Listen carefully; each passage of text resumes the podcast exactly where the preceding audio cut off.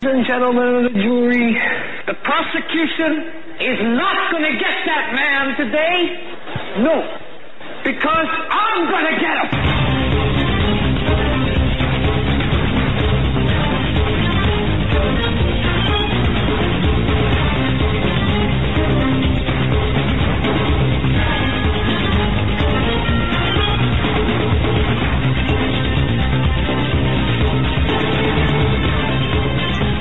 Folks, to this edition of the Hagmann and Hagmann Report. The HagmannReport.com. That's where to find us. We have two. Uh, we have also two different shows. One in the morning, my show at nine o'clock, nine to ten Eastern, six to six to seven uh, Western, West Coast time, Pacific time, and of course Joe and John from two to three that uh, supplement this show.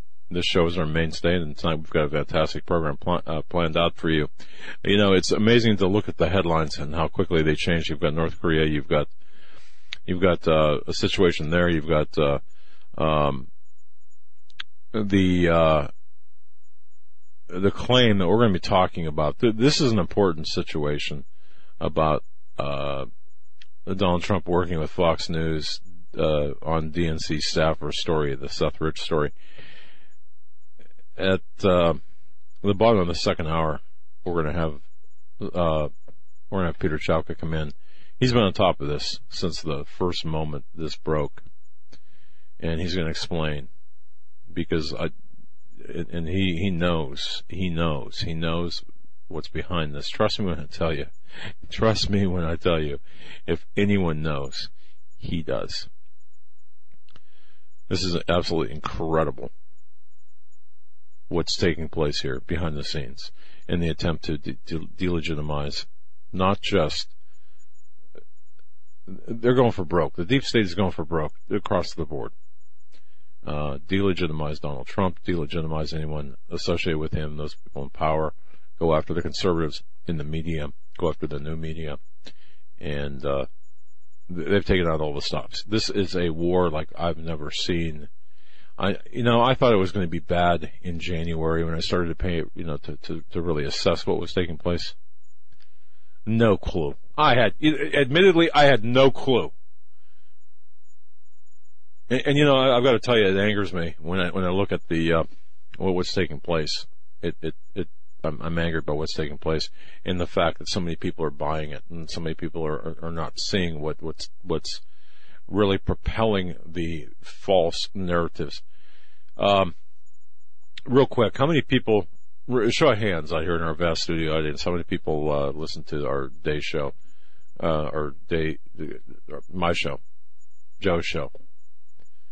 Show of hands in, the, in our vast studio audience. Okay, lady, thanks. You, you, put your paw down, lady. Theo, you put your paw down too. Lady of the studio dog, she put both paws up. Um, thinking she can count for two. Oh, I know. I'm, I'm joking around.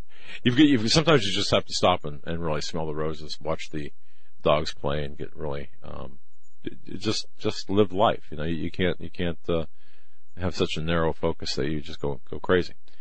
Um, but seriously, I, I, I hope you do tune into the new shows. We are expanding our venue, and of course, uh, Joe and John are doing a great job.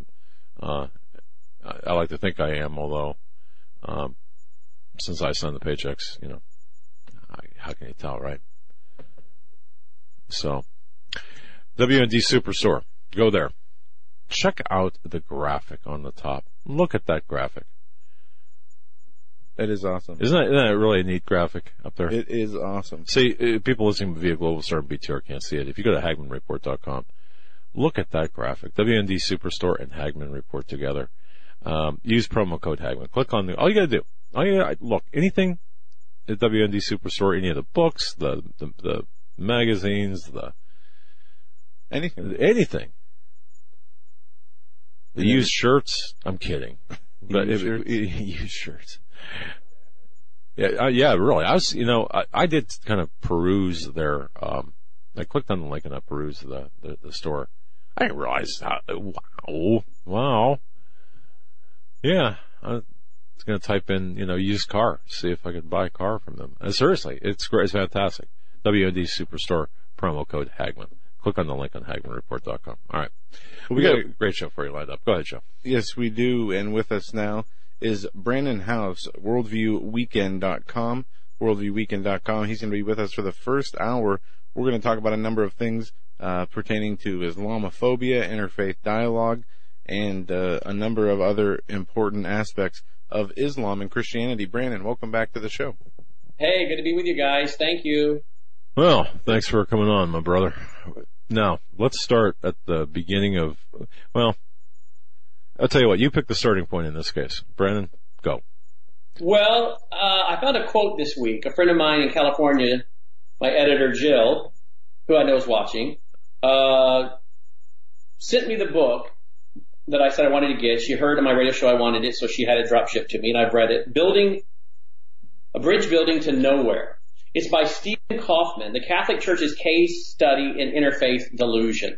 Uh, this this this is an excellent book. But listen to this, because this whole thing we talked about with James White, a minister who really, quite frankly, isn't that well known. He's only, you know, really followed within Calvinist circles, Reformed theology circles. Uh, but outside of that, he's really not that well known. But it's shocking. It's not because it's not. A, it's a big deal, not because he's well known. It's a big deal because of who he is well known with, the people that follow him. That's what makes this a big deal. We know the mainline liberals. We know the neo-evangelicals. We know the social justice crowd are all about uh, interfaith dialogue. We didn't think the folks that follow the reform theology, people who maybe be, are Calvinist, because those are loaded terms that can mean a lot of things, but they tend to be people who are rather theologically conservative. They tend to be people who are not for ecumenicalism and pluralism and things like that. So when this guy comes to our town and sits with a jihadi imam, a Jew hating, Holocaust denying, Hitler defending, you know, holo- uh, terrorist mentor, terrorist minting, uh, jihadi, and I believe that's what he is based on all my research. And in fact, if you want to see the research I've done on all this, this is my, this is my research on just this one issue. Just this one issue. Uh, uh, that looks like hey that that looks like my desk. You know, I love it. I love it, man. That, you're old school. That's great. Yeah. Oh yeah. Oh yeah. Old school when it comes to the research. So uh, this is a big deal. And what's really shocking is even while I was waiting to go on air here, I just tweeted out at, at our, on our Twitter handle is at WVW online at WVW online stands for Worldview Weekend. I just tweeted out a screenshot of shockingly uh, we knew he was defending it to a degree, but now the even the executive director of John MacArthur's Grace to You has said he doesn't think it's unbiblical what James White has done. Now again, m- much of your audience has no clue who James White is, but just understand why this matters. People that have traditionally held the line theologically uh, within evangelicalism are now defending pragmatically for other reasons, good old boy club, whatever reason they have, something that they would not have tolerated before. And it shows us, I believe, how late the hour is. But they're also, unfortunately, people that you never thought would become Islamic dupes or dare I say useful idiots for Islam are. Now again, when I use the term useful idiots, some people, they get upset. They don't like that. They think that's not nice. That's not professional. I'm calling people names. No, that's a, that's an historical term. It's a classification of people. So please understand, uh, what it means and what it doesn't mean. But listen to this, what I found in this book. Bridge Building to Nowhere. It talks about a guy by the name of Sayyid Qutb. Sayyid Qutb. He was a Muslim Brotherhood guy out of Egypt. They finally uh, hung the guy because he was involved in assassination attempts and other things over there in Egypt years ago. But here's what he said. The chasm between Islam and the society of unbelievers is great. Uh, society of unbelievers, that'd be your non-Muslims. The chasm between Islam and the society of unbelievers is great, and a bridge is not to be built across it so that people on the two sides may mix with each other, but only so that the people of the society of unbelievers may come over to Islam. End quote. So, guys, what is the purpose of interfaith dialogue? It is to convert people to Islam. Yet what are we hearing from the Reformed, the Bible, Baptist, Baptist uh, Bible, Reformed, Calvinist churches. This is evangelism. No, this is not biblical evangelism. This is not what Paul was doing on Mars Hill in the book of Acts. He was not seeking common ground. this is not at all. People are taking it out of context. People that you thought knew how to study the Bible in context apparently don't. But guys, this is a whole new world and that the Muslims and the, the Islamic Society of North America, Muslim Brotherhood, they all must be rejoicing guys because now they have gotten a whole new conservative, theologically conservative realm to defend Islam. And that's yeah. what they're doing. They maybe don't know it, but that's what they're doing. And Brannon, um, last year in January, uh, and you, you said, uh, what you said was right, that this interfaith uh, dialogue is is uh, far-reaching through all denominations of Christianity. Even the Pope last year stressed interfaith unity, saying we are all children of God. In the Pope's first ever video message on his monthly prayer uh, back in January of 2016, he talked about the importance of interreligious dialogue. Even though people have beliefs in different faiths and traditions, they say that they have stuff in common, such as the figure of God and love and he goes on to, to say, uh, many think differently, feel differently, seeking God or meeting God in different ways. And he goes on to, you know, back up what he said and, and is basically saying that there are, uh, you don't have to be a, a, believer in Jesus Christ in order to, uh, find God. And this is, uh, you know, uh, many people, many pastors even we see, uh, you know, say that there's no wrong faith, there's no wrong way, that, uh, you know, each culture and individual region or religion um, you know, finds God in their own way, basically uh, negating what Jesus did on the cross and uh, turning away from their own faith. It's very troubling. But there are many excuses why people do this. They say for understanding, for educational purposes, and sometimes, uh, you know, for for uh, conversion. And other times because they're idiots. okay. And by the way, Brannon, uh, we're we're, we're going to forego the bottom of the hour break, so you got the full hour. All right. Well, uh, you know, the Pope has said many crazy things. Pope Francis, the first Jesuit ever Pope, first ever Jesuit Pope. That's a big deal. I have a whole program on my website, several hours on the Jesuit Jesuits and what they're all about at worldviewtimes.com. But uh, you know, you got Pope Francis, you got Pope Benedict. They're doing all these kind of things. So you have the Catholic world, and I try, I try to separate, you know, the Catholicism and then the Protestant world because Protestant that comes from the word protest which really came out of the Reformation. So you have the Catholic world doing what they're doing. You have the Protestant world, the evangelical world doing what they're doing. But what's very interesting is there are many conservative Catholics. Now I would not agree with them theologically. I would not agree with them on many issues uh, of, the, of doctrine that the Catholic Church teaches. But we are in agreement on this issue of Islam, others as well, abortion, other things. But we are in agreement on this issue of Islam and many of the best books exposing the Islamic and the Marxist agenda, the Muslims and Marxists working together, are written by conservative Catholics. And many of the conservative Catholics are now going against the left wing within the Catholic Church. So I understand what it is they're doing. Here we are in the Protestant world, I am, the evangelical world, if you will, and we have battled the liberals. They started out, you know, with uh, things a few years ago. One example would be the Yale document that said that Muslims and Christians all worship the same God. Wrong.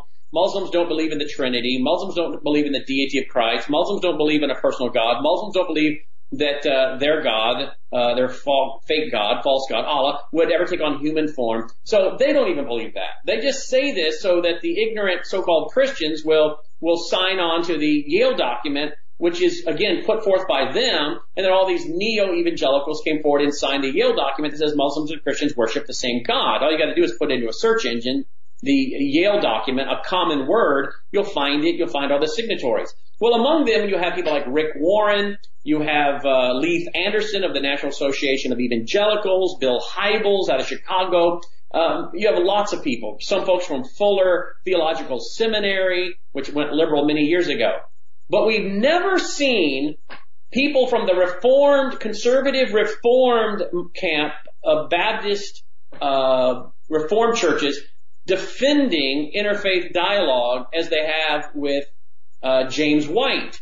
And it's created a huge deal within evangelicalism. And frankly, it's exposing a lot of people. And again, it, I think the most shocking is to think that someone like John MacArthur who has opposed evangelicals and Catholics together, that his executive director of Grace to You, Phil Johnson, has been so voracious in his defense of something that even his own boss has preached again, but yet we can't find anything where his boss is coming out and speaking out against Phil and correcting Phil. So what it's doing is it's setting a very dangerous precedent, I believe, for many people. And already in the last few weeks, I've seen a, a, a very well-known uh, Christian writer who I've known for many years, known personally for many years, his son just tweeted a picture of him in a mosque in an interfaith dialogue and was, was saying, look at me in this interfaith dialogue. Uh, I think the floodgates are now open and these guys have no clue what they're doing. But tonight, if you want to go down the list of questions I've sent you, I will lay it out for you because let me tell you, so-called conservative evangelicals are helping to surrender America to Muslims. And if you want to start shooting the questions at me, I'll start answering them. Sure. Uh, uh, one of the first questions you talk about the book called Interfaith Dialogue, a guide for Muslims. And in that book, it talks about the Muslim agenda and what uh, helped to fund the book and what are some of the significant issues in the book. So this book, uh, Yeah, I mean, Interfaith Dialogue, follow the guide money on for this. Muslims. Yeah, follow the money on this too. In, in, in the larger sense too, Brannon. The money Okay. is an issue to me. Well, here is uh, uh, a, a copy of a few pages. You can get the book if you want to bother reading it. Interfaith Dialogue, a guide for Muslims. And we go right away to the acknowledgement section to see who is a part of this. And it says this guide is sponsored by the Conflict Transformation Grant. Well, that's interesting. The Conflict Transformation Grant. I want to focus on that word for a minute, transformation. Because what people like Rick Warren and Bill Hybels and many others have done with their seeker-sensitive church model is they've taken traditional churches and they've put them into transition until they've completely transformed it. Traditional, transitional, transformational. And they turn their traditional churches into seeker-sensitive, social justice, social gospel, liberal churches that are now concerned about letting all the immigrants, immigrants come in without any vetting, global warming, what would Jesus drive, redistribution of wealth, and every other neo-Marxist idea that comes down the pike. Well, again, these are now churches that have been completely transformed, but they weren't like that always. They started out traditional, then they were in transition, and people are like, something's changing, our church is changing. Not the church my father or grandfather helped to found. Traditional, transitional, and then, pretty soon, completely transformed. Now that is exactly what's going on to the country. Traditional, then we're in transition until the country has been completely transformed. By the way, it's by some of the same people. It's by some of the same players. It's for some of the same purposes, which is what I wrote in my book, Religious Trojan Horse, and the follow-up book, The Coming Religious Reich. Reich meaning empire or kingdom. We're going to get a global empire, and it's going to be about 58 miles south of Baghdad in Babylon, and it'll be based on a false religious system, an economic system, and a political system. So notice that this is put out by people involved in conflict transformation. Oh yeah, remember when Barack Obama said he wanted to fundamentally transform America? Well, this is how they're doing it with neo-Marxists and, Mar- and Muslims working together. So the p- guide is sponsored by the Conflict Transformation Grant, an interfaith project co-managed by Fuller Seminary. Now this is where Rick Warren graduated from. Shockingly, no. This is also where James White graduated from. Fuller Seminary. Has anything good come out of Fuller? I don't think so. I think they pretty much went south within days of opening their doors. It was also sponsored by the Islamic Society of North America. That's a front group for Muslim Brotherhood, which is tied to Hamas. And of course, John Guandolo and Chris Gaubatz and all these guys could tell you a lot about that. I know they're regular guests of yours. So that's who's a part of this and who helped fund it, follow the money. It said that there was a special contribution by Fuller. Uh, it says um, that the um, Center for Interfaith Studies and Dialogue recognized the special contributions of the Conflict Transformation Project that is led by Fuller Theological Seminary. Without their financial support, this project could not have been realized. So we have exactly what the globalists have sought to do for a long time. They're using religion. Don't forget the Fabian window. By the way, I believe uh, Rick Warren is pretty well similar to a Fabian. We would maybe call him a communitarian. Communitarian. Socialism mixed with capitalism. He admit, he was mentored by Peter Drucker. We have Peter Drucker on video saying he was a communitarian, mixing socialism with capitalism. Very much like Fabian socialism that came out of London. Um, the Labor Party came out of the Fabian Social Society. Tony Blair is a Fabian socialist. Um, he unveiled the Fabian window a few years ago after it was stolen and reappeared. The Fabian window was created by George Bernard Shaw in 1910. Uh, it has two men banging on a hot earth or globe that's uh, in crisis. Remold it near to the heart's desire is what it says in the stained glass window. A crisis that allows them to remold the world. And then above the world that's on fire is a wolf in sheep's clothing. The Fabians have always said they would use religion to bring about globalism. And what is Tony Blair doing? Running the Tony Blair Faith Foundation that seeks to bring the religions of the world together as one. Rick Warren brought Tony Blair to his church a few years ago, had a long dialogue with him, gave him an award. Tony Blair, again, Fabian socialist. Rick Warren, graduate of Fuller Seminary, and says he was mentored by communitarian uh, Peter Drucker. So you see the role religion's playing in all this, guys? Absolutely. Uh, and it's very disturbing. I know I've heard, uh, you know, the, some of the Rick Warren stuff before, but some of the other, um, it is disturbing to see so many people being involved in this. And it, it, it keeps bringing up the same question to me. What do these people hope to Well, well, accomplish? I think I think he just said it. And correct me if I'm wrong. Fabian socialism, the Fabius, the the, the Fabian uh, socialistic uh, ideology, the, the uh, socialistic, the uto- utopian road to hell, Yeah. is is what we're looking at here. That's the Yeah. objective. Many don't, think they're, many don't think they're building the kingdom of God on earth. John Rockefeller Jr., I quote in my book, Religious Trojan Horse, said that he wished that, that we could see religion the way it should be, all the great religions working together to literally create the kingdom of God on earth. I quote that in my book, Religious Trojan Horse. And a shameless plug, they can get it at uh, worldviewtimes.com and our bookstore at worldviewtimes.com. I, is highly recommend it. It, it. Please say the title again and tell them where to get it again. I highly Uh, recommend this. Thank you. Religious Trojan Horse. It's a uh, what is it? It's like 600 pages book. Religious Trojan Horse, and then I, the follow up to it is the Coming Religious Reich. Both of them at uh, W uh, Worldview. Just go to worldviewtimes.com. But yeah, that's what John Rockefeller Jr. said. They're literally building the kingdom of God on earth. No, they're not. Jesus said in John, uh, I think it was chapter 18, that his kingdom was not of this world. It was not from here. Uh, that if it were, he would fight to keep his uh, and his disciples would fight to keep him from being turned over to the Jews. No, God will bring his kingdom, Daniel 2. It will crush Satan's kingdom, which Satan will get a kingdom. That's the religious Reich that will come. It, uh, uh, God's kingdom will come, Daniel 2. It will crush Satan's kingdom, and of God's kingdom there'll be no end. So you're right. It is uh, a world religious government they're seeking. In fact, Revelation chapter 17 verse 1 speaks of the great harlot that sits on many waters. That's a world dominant false church. Then John is carried away in the spirit and he sees a woman sitting on a scarlet beast. That's Babylon. So you have a false dominant church that helps to bring about a partnership with Babylon, an economic, uh, political system. So you have religion and then economics and, uh, politics. And that great harlot sits on many waters. That's a metaphor for the world. And so that helps usher in. So understand, this false religious system we're talking about, and interfaith dialogue is helping to build that, and evangelicals, so-called Bible-believing conservative evangelicals defending it, whether they know it or not, are helping to build the great harlot of Revelation 17:1 that is used alongside the religious and or the uh, economic and political system of Babylon. Then in Revelation chapter 17 verse 15, Babylon, that great city, she's a harlot, she destroys what is called the great harlot, the false church in 17, Revelation 17 verse 1. Destroys her, eats of her, devours of her flesh. That makes Babylon now the great harlot and the whole system now is in one. Religious, economical, and political in one system. 58 miles south of Baghdad. By the way, in my book, The Coming Religious Reich, I quote uh, Army War College experts saying we should move the United Nations uh, once the region is stabilized to literal Babylon. That's where it all started. Genesis 10 and Genesis 11. The mother of harlots, it says in Revelation 17. Why she the mother of harlots? Because it all started over in, in Genesis 10 at the Tower of Babel. That's where God confused their language. They took their false uh, mother-son occult system all over the world, different languages, different names, but now it's all coming back together from Genesis 10 back to Revelation 17. Her children are coming home. Babylon, she's the mother of harlot. She's the mother of all the false world religious systems. So you've gotta get all these religions now to come together as one.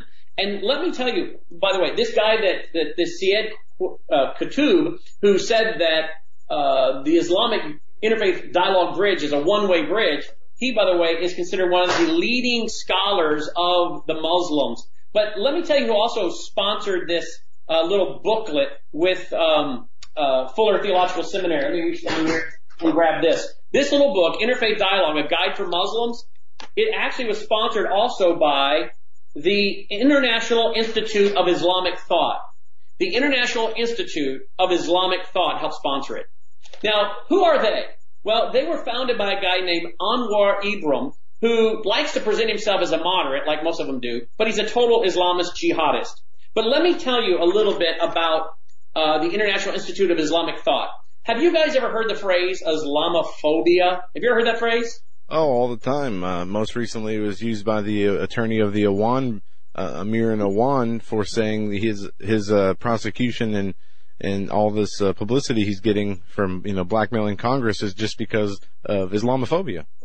Yeah, and you know how many um, of the uh, Muslims call me an Islamophobic? You know how many of the neo-Marxists call me an Islamophobic? But guess what? Now, so-called conser- so-called conservative Bible believing conservative pastors and elders are now writing and tweeting and Facebooking that I'm an Islamophobic. Usama Dakdok, Shahram Hadian, Shahram being a former Muslim, uh, uh, Usama being from Egypt, an expert on Islam, that when we broke this story, and I broke the story and brought them to our TV studio, and we produced these four shows, explaining who James White's sitting with, one of the biggest jihadi promoting imams in America trying to find common ground saying, you know, where can we agree? How can we find where we agree? Where can we disagree? Where do we agree? You can't find common ground with jihadists.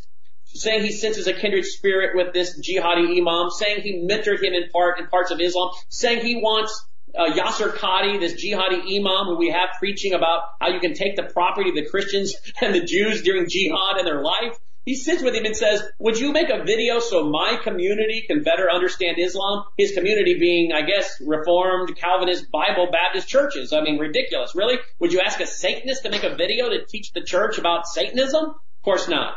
But who helped sponsor this book on interfaith dialogue? Well, Fuller Seminary, which again is where James White reportedly graduated from according to his own website, and Rick Warren among others, but also the International Institute of Islamic Thought. Which, by the way, they are the ones, according to discoverthenetworks.org, they're the ones that coined the phrase in the early 90s, Islamophobia. Why did they do this? Well, according to a former, former International Institute of Islamic Thought member by the name of Abdur Rahman Mohammed, who rejected the theology and ideology of this group and resigned, said this.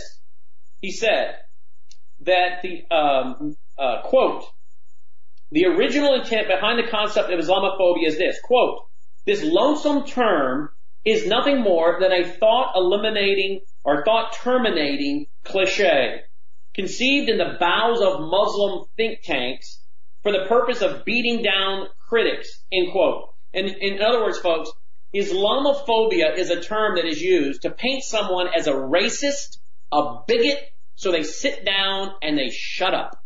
Now, the so-called Bible, some of the people in the so-called conservative Bible ring are now saying we're Islamophobic, and they're not saying as much that we're racist, although they're, they're very close to that. They're saying, well, we don't have a love for the Muslims. We don't want to reach the Muslim for Jesus. We want the Muslims to go to hell. We have such hatred for the Muslims. We have a political gospel. Now this is what so-called conservative Christian pastors and elders that follow and are defending James White are saying to us on social media. We have the screenshots. You know what they're really saying? You're an Islamophobic. You know what they're really doing, I believe?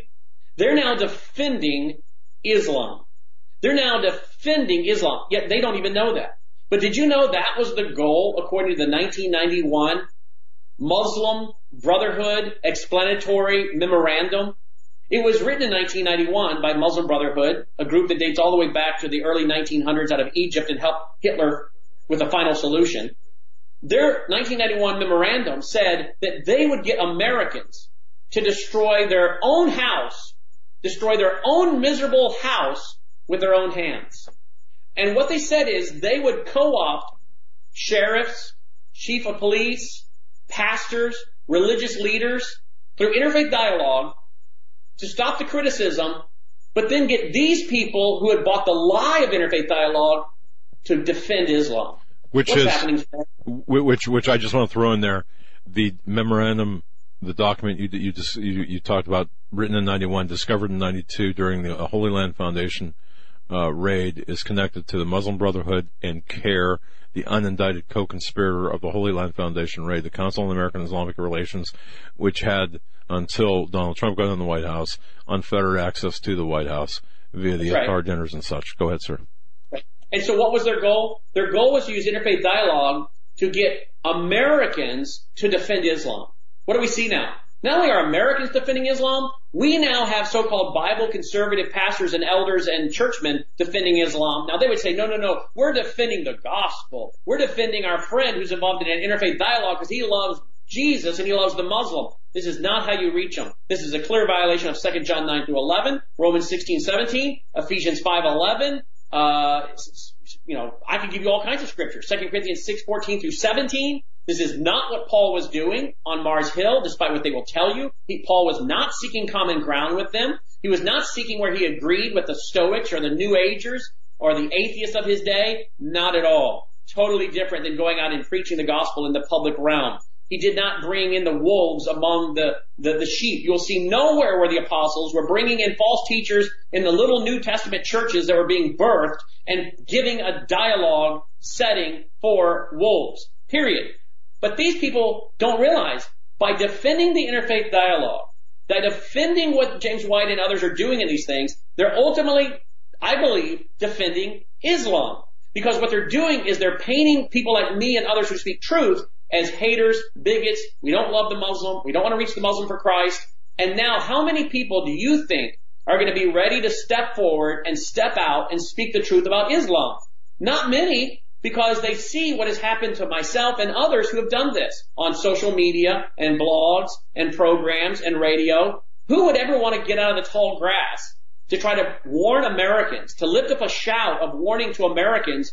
You're, you're falling into a trap of interfaith dialogue that's one of the biggest ways for them to destroy our own country from within. In fact, again, remember this little document is written in part with the help of people at Fuller Seminary and Islamic Society North America, which is Muslim Brotherhood, and the Islamic International Institute, which is Muslim Brotherhood. And look, listen to this.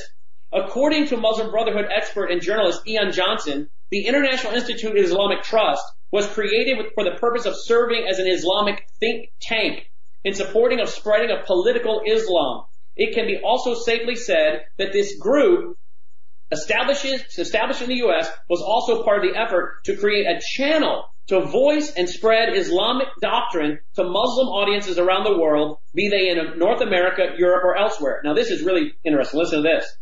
This group the International Institute of Islamic Trust, which is promoting interfaith dialogue with groups like Fuller Seminary, said this. Unlike the past, the civilizational forces contending in this country or in this century can reach and overtake anyone without invasion or military occupation of his land. In other words, they don't need a military to do this. They can subvert his mind, convert him to their worldview, neutralize and contain him as a puppet, whether he is aware of it or not. Well, I would contend that's what many of these so-called conservatives, Bible pastors, elders, churchmen are doing. They become pu- puppets for Islam by defending interfaith dialogue. They go on to say, certainly these forces are contending with one another to dominate the world. That's their goal, world domination. And it is the decision of Muslims today whether Islam will be their victor tomorrow. Whether Muslims will be the makers of history or merely, merely the objects. Indeed, a civilizational battle now in progress in the world scene will not leave anyone unscathed. What they call it, guys? A civilizational battle. Who is helping to sponsor interfaith dialogue? This group that says we're going to help do this as part of Muslim Brotherhood to have Americans defending Islam. What do we see now? Our exposing of interfaith dialogue with a very prominent uh, man within one small segment of evangelicalism. He's not that well known outside this little circle. It's quite small, quite frankly. Praise the Lord for that. But they're defending it, and it's a group of people that you would never thought would defend Islam, and now they're defending interfaith dialogue, which really means they're defending the tactic of Islam, which I mean, I think means they're defending Islam. Therefore, they're helping destroy our country, our miserable house, as they called it in the memorandum in 91, with their own hand. civilization jihad is is Indeed. and and this is where too um if i can just kind of stray a bit this is where we see um the red green axis this is where we see That's the right. and and and the, the the marches the women's marches where you see the the, the muslims or, or the um, um not not just the women's marches but the homosexual marches where where where you see the uh, uh, the alliance there, this unholy alliance that makes no sense. You know what? You know what? You're, you're right. Here is an article about a guy named Eboo Patel. Eboo Patel, I write about in my book, Religious Trojan Horse. Eboo Patel is a Muslim. He founded his interfaith dialogue in the basement, uh, in a basement in Chicago in 2002. Well, that's interesting because Barack Obama started out in the basement of a liberal Catholic church in their social justice department in the basement. Both of these guys started their movements in a basement in Chicago. He's a Muslim. He runs Interfaith Youth Core. Obama appointed him to a major position in his administration. He's not only a Muslim, he's a Rhodes Scholar. He also admits that one of his disciples that, that, that, that he follows is neo-Marxist Saul Alinsky. He admits that. Saul Alinsky was a neo-Marxist who Hillary wrote her paper on at Wellesley. Uh, he wanted her to come work for him and she said no and she went on and worked on Capitol Hill, I think in the Watergate hearings. He, Saul Alinsky, in the original version, dedicated his book to Lucifer, the first rebel who sought to win his own kingdom. And yet this Eboo Patel, a Muslim, who has the Interfaith Youth Core, worked with Barack Obama, has now put interfaith networks into 500 universities in America. 500. I asked my listening audience the other night to go and type whatever state they live in and put Maryland Interfaith Network, Minnesota Interfaith Network, Illinois Interfaith Network, uh, California Interfaith, Interfaith Network, Maine Interfaith uh, Interfaith Network, whatever it might be. Then maybe put in the cities and some of the big cities in your state. Chicago Interfaith Network, Dallas Interfaith Network, maybe Minneapolis Interfaith Network, Nashville Interfaith Network. And I asked them to put this back on our Facebook page at facebook.com forward slash worldview weekend. About 150 posts of all of these interfaith networks. Guess what they're doing, guys? They're bringing all the religious communities together in their state and big cities as neo-Marxists and Muslims and New Agers, and they're pushing global warming, earth worship, Gaia, Mother Earth. That's very interesting because that fits right in with the one world religious system of pantheism, all is God. Panentheism, God is in all. The worship of earth, the worship of Mother Earth. Gaia Earth worship. She, it, Earth, that's God. Kind of avatar. So now you have, as you're saying, the religious element with a neo-Marxist movement with the Muslims and all the other quote faith groups coming together in these interfaith networks to do the Saul Alinsky bidding to now say, what would Jesus drive? What would Jesus do? Well, Jesus was an immigrant, so says Russell Moore of the Southern Baptist Convention, the religious group he has there, the Ethics and Religious uh, Committee out of the Southern Baptist Convention.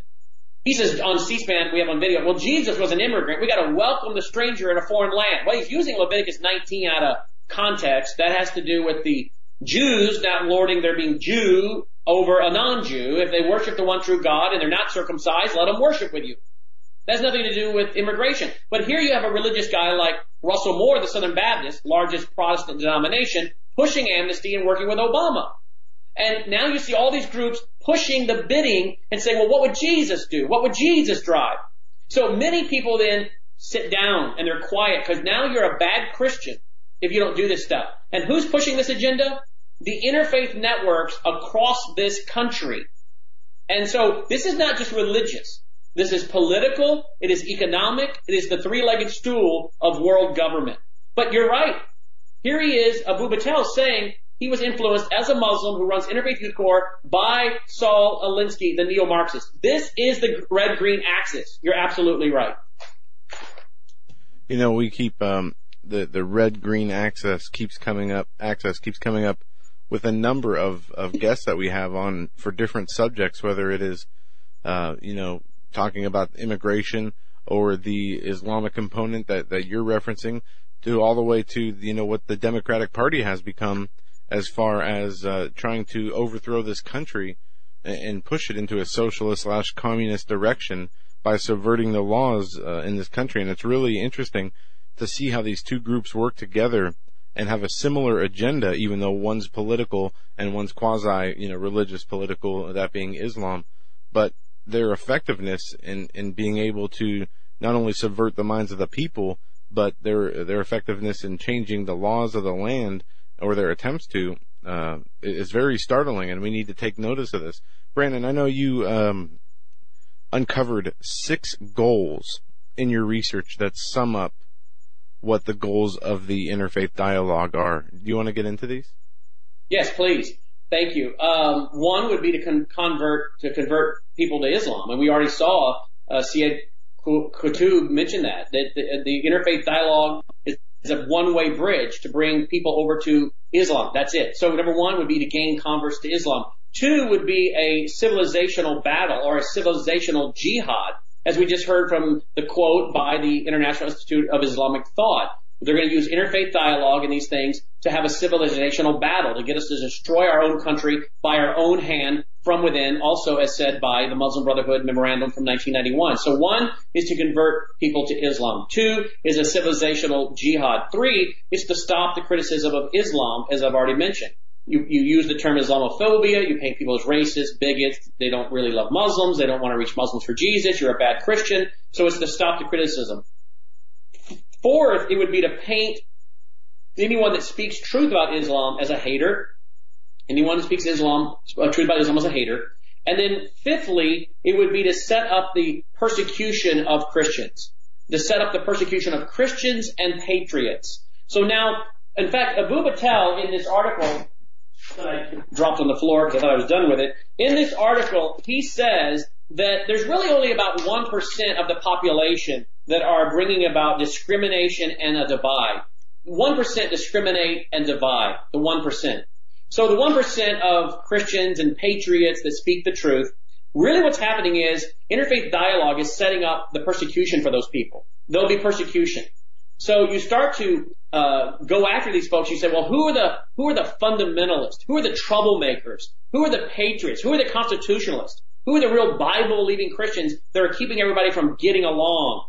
And so this sets up now the truth tellers to become the persecuted. And then finally, it would be to have Americans, as I said earlier, defending Islam. And that's exactly what we see happening. You now have Americans defending Islam because they don't want to be seen as a hater. They don't want to see, be seen as a, a bigot. They want to go along with the group consensus. They don't want to be a troublemaker. They don't want to be persecuted. So what do they do? They now defend Islam. This is how you destroy a country from within. And folks, uh, sadly again, even conservative evangelical folks are coming out and saying, well, I don't think what James White did with that jihadi uh, imam in that interfaith dialogue in Memphis, my town, uh, is a problem. I don't think it's unbiblical. Uh, again, would you have expected that from Phil Johnson, the executive director of Grace to You of John MacArthur? No, absolutely not. From uh, a mainline church, a liberal church, yeah. This again shows us how how late the hour is, how uneducated people are, how many of these people are, I believe, uh, intellectual uh, simpletons. Uh, they don't understand the issues. Uh, they are unfortunately uh, really doing great damage, I believe, to the true church, whether they know it or not or intend to or not. And it's just very, very serious. And it's so serious that we've even got some folks that have been on our network that have been defending this because they're friends of James White and we just cut some of them loose today because we are not going to have a network of people that cannot stand for truth. We are not a network that can be bought. We cannot be intimidated. We're not part of a good old boy club. You have built your audience the same way we have, being independent broadcasters. And if some of the broadcasters we carry on our network want to be friends with James White and defend what he has done, well, it's the, it's the undefendable. And if they cannot get in line with what is right, we will not permit them to harangue us, to intimidate us, to email us, to text us, to call us for weeks on end as they've done, trying to get us to be quiet because this is their friend. I'm sorry. We cannot be bought. So we booted a few of them today and let the word go forth. I will not sit down and give this country over to the Muslim Brotherhood that has killed 5 million Jews, 6 million Jews, 6 million non-Jews, I believe, by helping Hitler and the final solution through al-Banna, the founder of Muslim Brotherhood, and the Grand Mufti of Israel, al-Husseini, who got over 10,000 Bosnian Muslims and other Muslims to wear the Nazi uniform, including the swastika and the crescent moon and sword. I will not sit down for this. If I end up being the only program on my own network, so be it. I will not be intimidated. I will not be bought. Coexistence is a lie from hell. Simple as that. It, it doesn't mean what you think it means, and even if it did mean that, it's it, it's not it's not uh, biblically possible. And and I, I admire you. Uh, and really, this needs to be said. We need to have this discussion among all Christians, among all Christian conservatives, because what you are saying is so true. If we don't stop this right here and right now, we're gonna, the, the gutless wonders that are protesting about what you're saying and what we're saying, these spine, well, I, I you know what, that's giving them a little bit of a pass. Uh, um, if we don't put a stop to this, our children are going to be sold into slavery. Our children are going to be sold into bondage. They will be in bondage. Our country will not be our country. It'll be uh, someone's Islamic Caliphate, as they state that their uh, objective is by 2050, and that hasn't changed. I know a guy. I know a guy personally at a well-known Bible seminary that thinks the greatest threat to America is not Islam, but the Jewish bankers running the world. Now, I don't know what he's drinking or smoking but this is a seminary professor at one of the most conservative Bible seminaries in America, thinking that the greatest threat to America is not Islam, that Howse and his friends have gone off the cliff. The greatest threat really is the Jewish bankers. N- uh, n- never, never a day goes by. Brannon, that, that, we don't get. It's the Jews. It's the Jews. It's the Jewish bankers. That that narrative has run thin with me, and we get emails, we get letters, and it's it's a bunch of crap. But where does this come from? Uh, well, I think they're reading a lot of conspiracy stuff, and then they want to tell us that the CIA is behind all this, that the CIA is really the one doing this, uh, you know, that's what Linda Sarsour, I believe, I saw a tweet from her after she talked about uh, jihad on Trump. I believe I saw her, Linda Sarsour, who, by the way, Yasir Qadhi, who James White was sitting with uh, in Memphis, here in my hometown, uh, in his little interfaith dialogue. Yasir Qadhi was reportedly at that uh, uh, conference where she, Linda Sarsour, talked about jihad on Trump.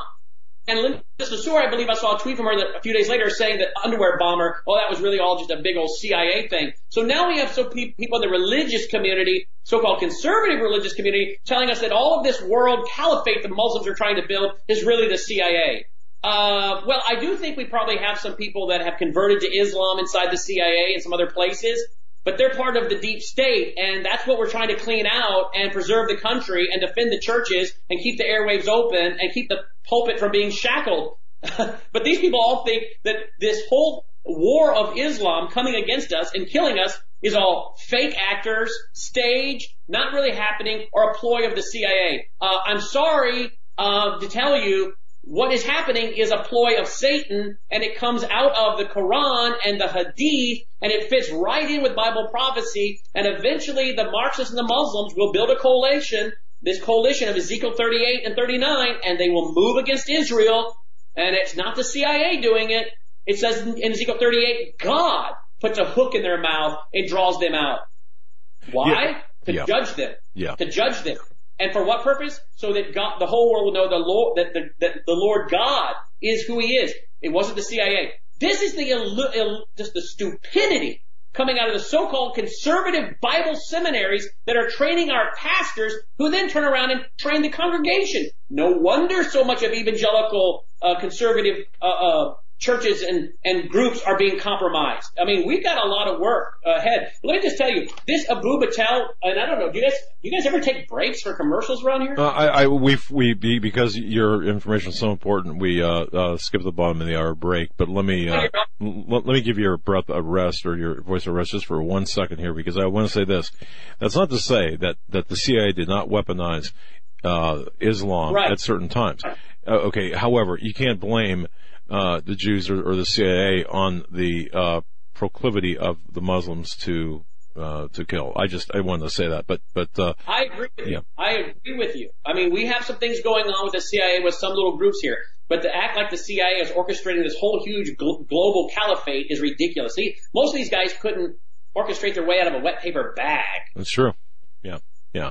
You know, this, this Eboo Patel, I noticed who the Muslim running the Interfaith Youth Core that worked, he worked with Obama and now has put this on 500 college universities. Do you know that he's a Rhodes Scholar? And you know why that's so interesting is that Bill Clinton was a Rhodes Scholar. I think George Stephanopoulos was a Rhodes Scholar. The reason that's so interesting is, as I write in my book, The Coming Religious Reich, in, in, at Oxford, at Oxford in the uh, late 1800s and early 1900s, there was a guy there by the name of John Ruskin. He died, I think, in 1919, and he had a swastika on his tomb. Now, that was before Hitler popularized it, because it's an occultic symbol. But John Ruskin taught two students, Cecil Rhodes and Sidney Webb. He taught many others, but he taught those two I want to mention. And he taught them about the need for world government out of Europe. Uh, a world government out of Europe. Well, Cecil Rhodes went on to be very wealthy through his Diamond De Beers mine and wrote, rewrote his will four or five times and said he wanted the money to go to send young people to Oxford to be trained in this worldview to become economists, teachers, politicians, uh, journalists, broadcasters, and the like, and uh, to to use their positions to promote this idea of world government, globalism, and that was Cecil Rhodes. Well, Eboo Patel, a Muslim who runs the Interfaith Youth Core, is now using religion to do that. And remember, he said he was also greatly influenced by Saul Alinsky, the Marxist Muslim idea. And another guy that was there was Sidney Webb. Sidney Webb and his wife Beatrice Webb, with others, went on to found the Fabian Society, which gave birth to the Labor Party, which today you have Tony Blair of the Labor Party running his Tony Blair Faith Foundation, working to bring the religions of the world together as one. So isn't that interesting that Eboo Patel, a Muslim and Rhodes Scholar, is now doing exactly what you would think, helping, I believe, to build a one world religious system through, as he calls it, religious pluralism. All religions are equal. Now, I don't think that's really going to work out too well. At the end of the day, the Muslims, I think, are going to try to be in charge. Other people are going to be try to be in charge.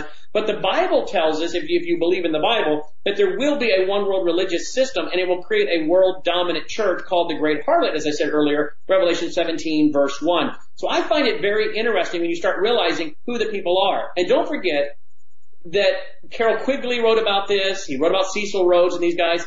And they definitely wanted a world government out of Europe. Well, the mm-hmm. Bible tells us in Daniel, Ezekiel, Revelation, all the evidence is there. We will end up with a Eurocentric world government.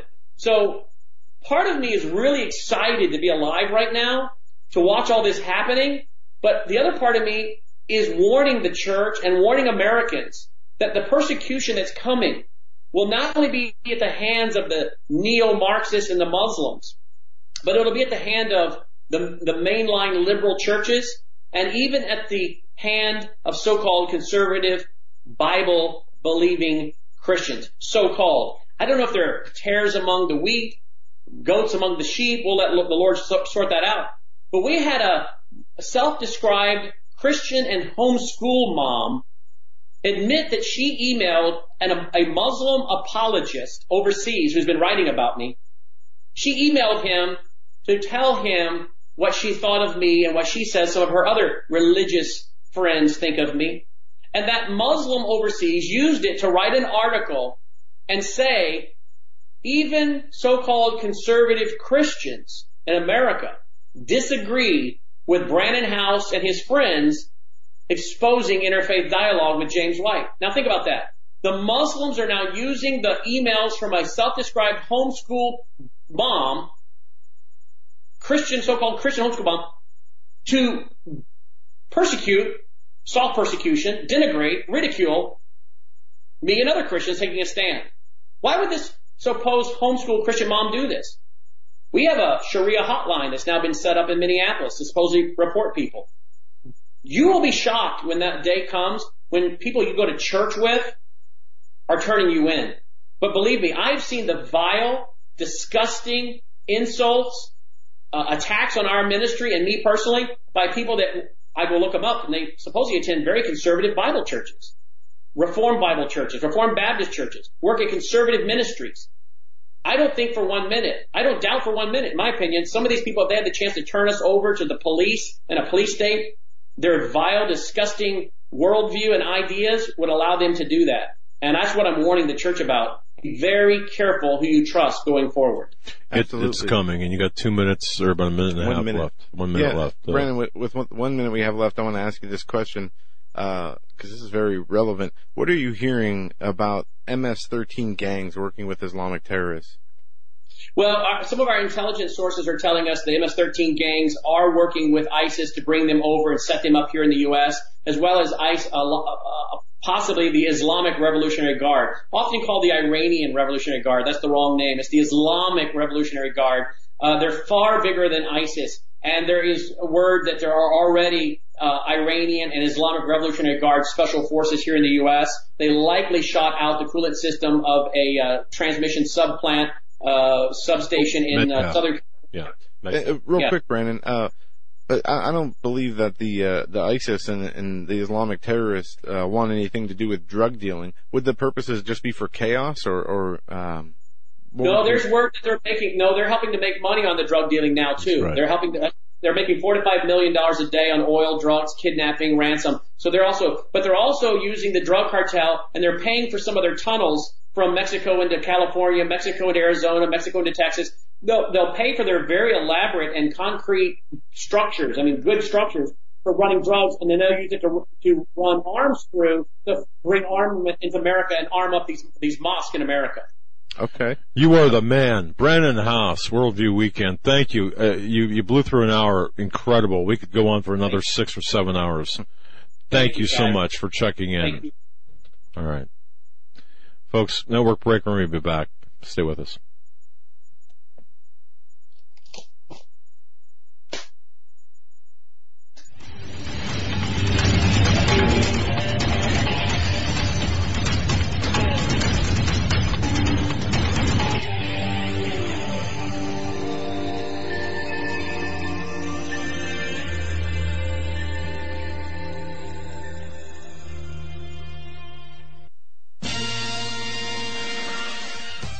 Greennovative. Go to HagmannReport.com. Click on the link to Greennovative. What Greennovative is, it's a small company in Florida.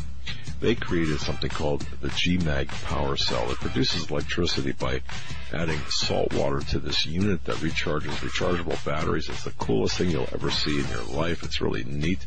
Really a, a super device. All right, you need just two teaspoons of ordinary table salt, a little water, but a bang, you're charging your rechargeable batteries. Super GMAG chargeable is affordable, it's lightweight, weighs about 8 ounces, it's durable, it's EMP proof, and it's environmentally friendly, yeah, that it is. It'll provide safe and convenient power for recharging uh, six AA batteries off the grid when other power sources aren't available anywhere, anytime, in any weather, day or night. Go to greeninnovative.com. That's greeninnovative.com. Folks, in these uncertain times, it just makes sense to have a sustainable backup method for accomplishing one of life's most important tasks, that's preparing food. This is the way to go. There is nothing better than a Minuteman rocket stove from MinutemanStove.com. We all need a way to cook and a method to process water. I mean, think about it. Think about the many things that could happen to you. Minuteman rocket stove can provide your family or group the perfect solution. It's small, lightweight, wood burning, and every bit as powerful as a kitchen stove. It's fully self-contained for clean storage and transport. Because it's so efficient, it cuts down on your wood gathering and processing chores to a tenth what would be required if cooking the old-fashioned way over an open fire. So don't rely on gas or fuel stoves. Prepare your family, prepare for yourself. Order a Minuteman rocket stove today. It's going to make bad times much better. Folks, MinutemanStove.com, MinutemanStove.com. Need I say more? You should have a Minuteman, the survival stove and an ammo can. For investors, timberland has become the symbol of safety. Global tropical timber demand continues to surge as the world's population increases. The need for managed, sustainable timber production forests has never been greater. When stock markets crash, trees keep growing. Direct ownership of fully managed tropical timberland acreage is now available to accredited investors. Prime, valuable hardwood groves close to the beautiful Costa Rican border generate and maintain superior long-term wealth. Consider visiting our forest plantations. Qualified accredited investors should go to precioustimberprofits.com or dial 855-888-6288 for more information. Call 855-888-6288 or visit precioustimberprofits.com. This announcement does not constitute either an offer to sell securities or a solicitation of an offer to purchase. Offering made by prospectus only. 855-888-6288 precioustimberprofits.com. precioustimberprofits.com.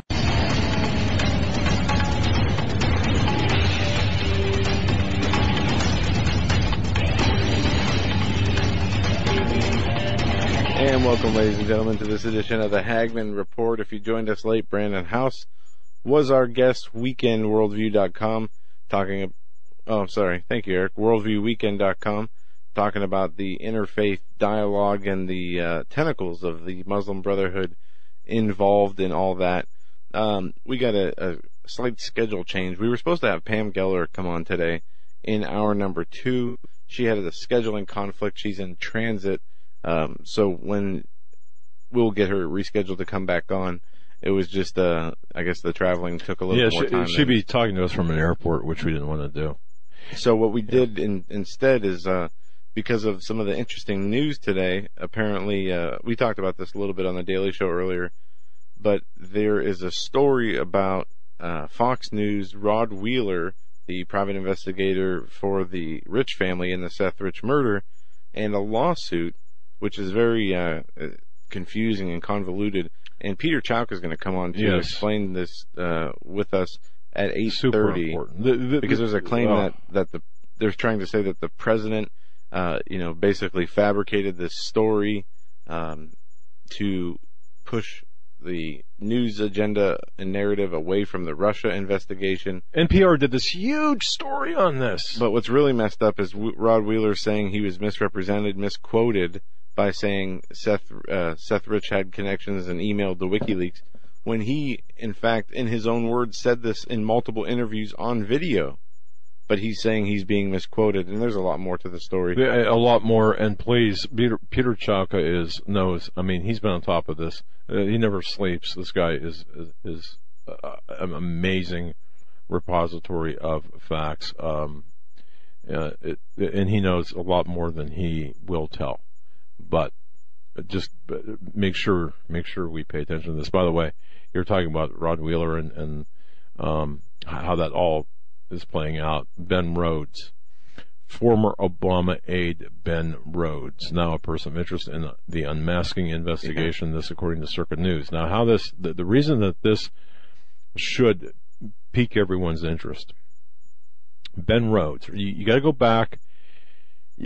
And you have to know the history. You have to follow the people involved in Obama's regime and, and how it evolved from from the early days until the last day, until he you know handed the keys to the White House to Donald Trump.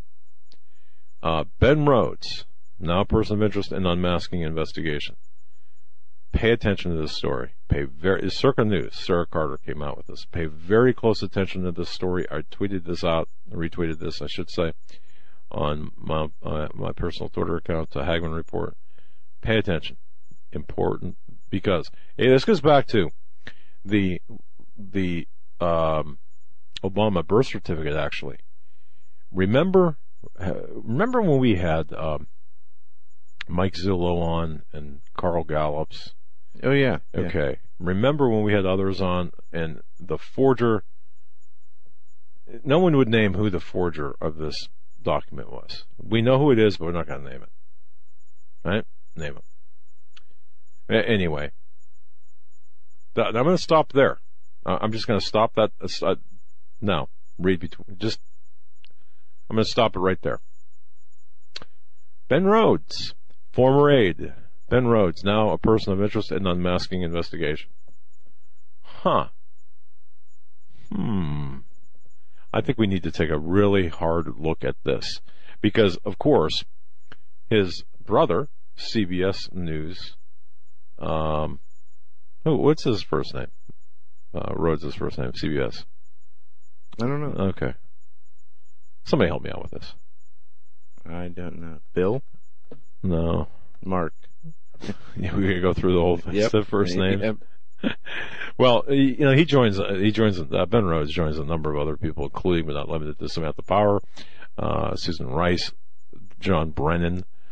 Um, they all have been named in House, the House Intelligence Committee, their investigation into, uh, the unmasking of Americans. And, and to do so is extremely, it's not cool, people. It ain't cool. Uh, this is extremely dangerous, and Obama set this up. And don't forget how Obama uh, allowed this to not just progress, but to expand. Before he walked out the door, he passed some. He, he broadened the unmasking process. this uh, to, to, this would take a lot more than a half hour to really explain, but but to be concise, what this did, it de- um, how can I best describe it? It would have decriminalized what would have otherwise been criminal, a tactic to use to undermine Donald Trump's transition, and to use that as legal fodder the unmasking as legal fodder where uh, to, to kind of give it would be like tilting the playing field on a football field tilting that 30 degrees against the opposing team. All right? So they're always running uphill or throwing uh, speed or whatever you get the idea this is what that unmasking process did in fact, I'm, I'm going to be getting uh, into this tomorrow. I think in my morning show because this is so important. Don't don't skim over this. This is critical. If Ben Rhodes is involved in this, we know Obama is. but see, where is and, and Joe, I'll ask you this question and, and where in the hell is Jeff Sessions in this? I want to know where. Uh, here's my problem. You've got Hillary Clinton. You've got the Clinton Foundation. You've got all of these individuals and groups that are out there that are continually giving Donald Trump a hard time. They could be taken out, neutralized. When I say taken out, I'm talking about legally challenged through the Department of Justice, and they're not. And I'm getting damn frustrated by by by, by people saying, "Well, you know, they're they're working behind the scenes," and uh, it's it's a, no, they're not. They're not working at all. All right. So what we need to do, and, and I think that this is imperative, every Obama holdover that is still in office, Donald Trump, have him, have him form a single file to the West Wing. Line them up single file, one by one. In fact, put a TV camera behind you, or, you know, the three camera arrangement. You're fired. You're fired. I mean, and it'd be a great reality show. You're fired. You're fired. Let's do it. And put it on prime time. These Yeah, there- Obama there- holdouts. There does need to be more action taken against a number of people uh, still serving inside the political administration and otherwise. You know, starting from the Hillary Clinton email scandal to her foundation fraud to the rigging of the primaries to take it away from Bernie Sanders. All these are criminal offenses that are still actionable, and the evidence is out there for, for anyone to find. And I- then I've from never there, you go so through hard. the DNC. You, I mean, there are so Debbie many. Wasserman Schultz? there are so many people that the evidence is all out in the open for the law enforcement agencies to gather and put the cases together. But obviously, something, some power, some uh, authority is telling them to stand down. Obviously, there are powers at work here that we are not seeing, or these people just, it's just a big joke or a game to them. I, I don't think it's a joke or a game. I, I think that there's two camps here. I think that there's the, the camp that are actively attempting to take Donald Trump, delegitimize his presidency, and then kill the presidency itself, because you have to do that when you want to establish a third world banana republic, which is their uh, which is their step in order to, to create this this world utopian to hell. And um, this one world government, of course, the globalist government that they're going for. And that's what's necessary to take place. But if you watch and, see, that's why people, uh, when I, when I talk on my morning program, when I talk on this program about, for example, Fox News and the media and say, well, people say, well, what's the big deal? They're part of the corporate establishment media. Yeah, they're the final, uh, linchpin or the, they're the final link in this chain uh, or the, they're the final beachhead, I guess, in in the uh, corporate media that has any semblance of, of conservative Christian conservative values. Now, it's important to take that and erase that. The people that involved in that are doing just that. The people at Fox News, um, and I'm not going to get into this, but but there's there's there's a war against people like Sean Hannity, and when you see on Twitter account, when you see people attack Sean Hannity by making these outrageous, ludicrous statements 15 years, uh, you know, hence, um, by these, in my personal opinion, these absurd, uh, psycho, uh, people.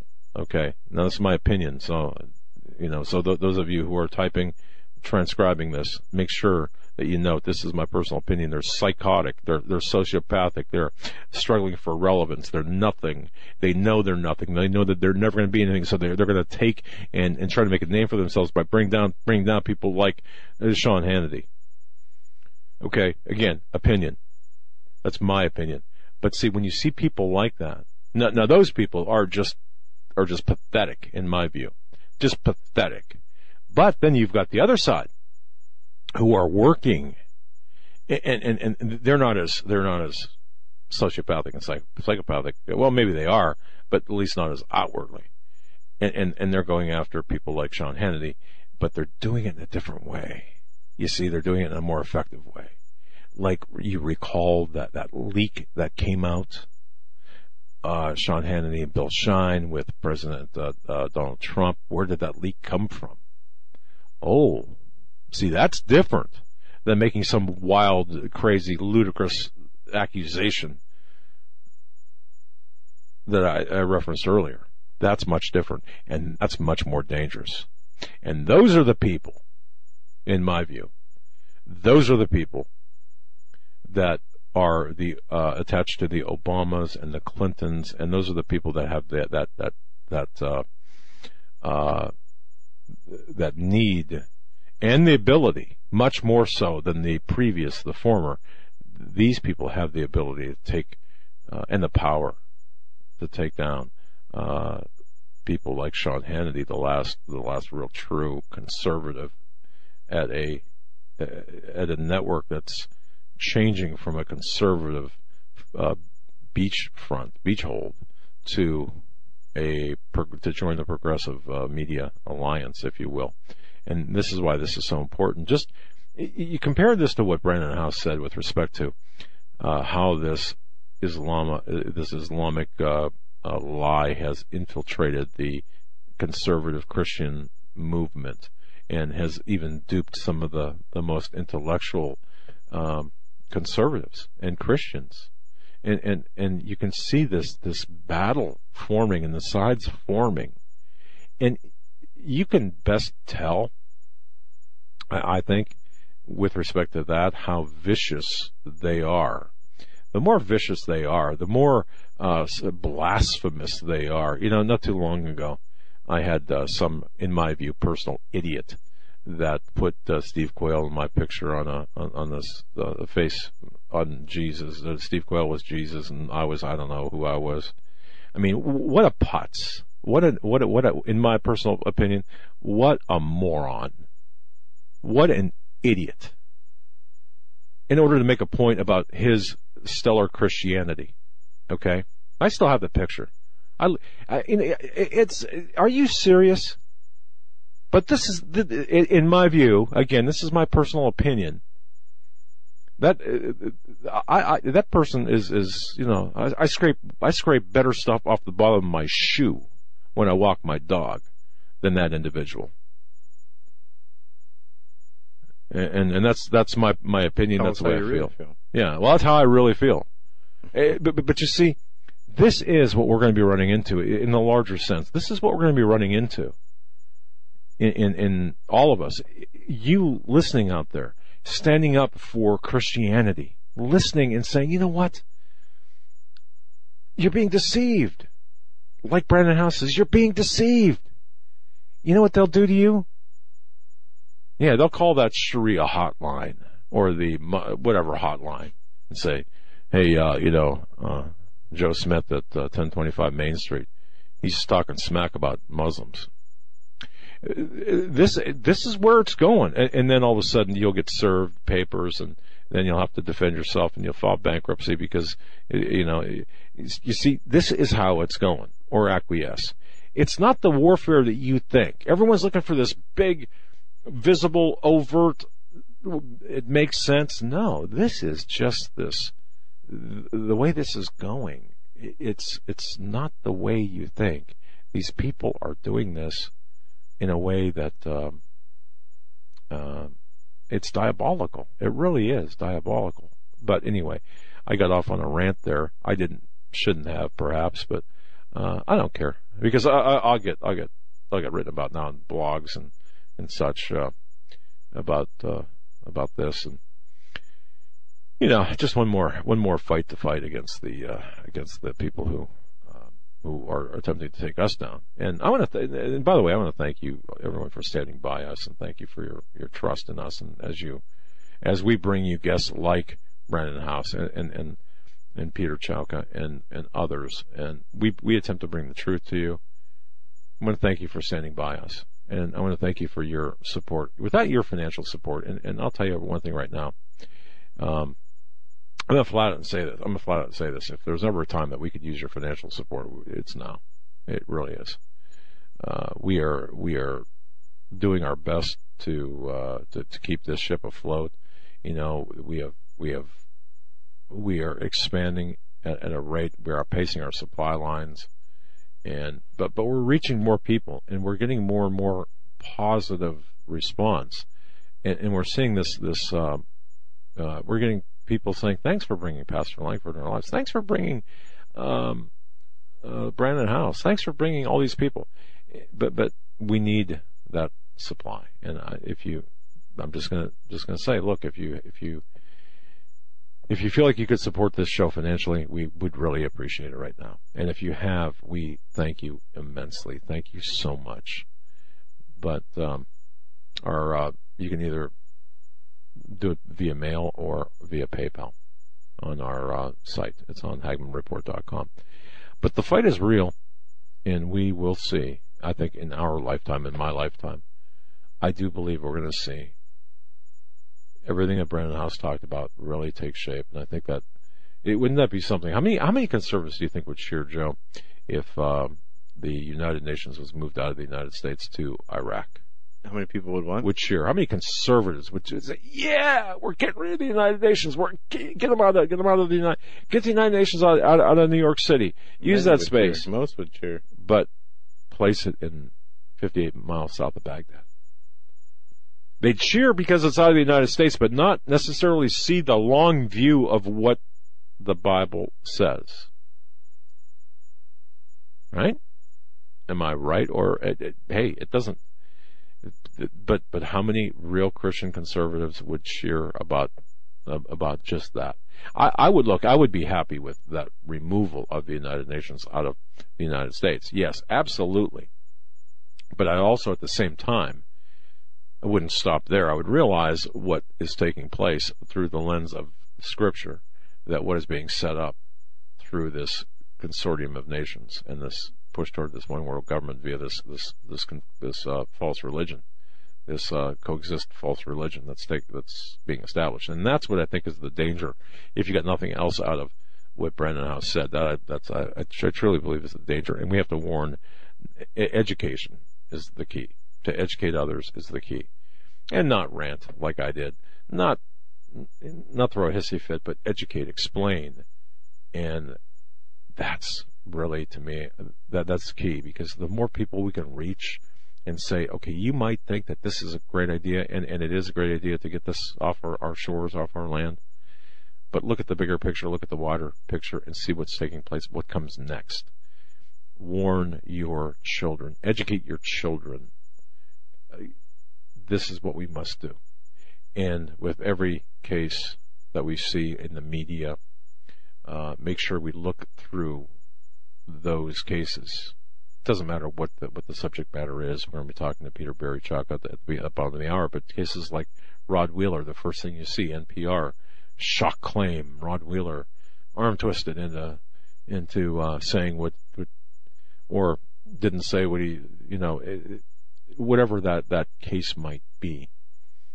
You've got to dissect the news, and uh, thank goodness for Peter because he he sent he sent us some he sent the uh, the list of of, uh, of audio and video files that really Yeah. that really knocked the wind out of Rod Wheeler's case, in my view.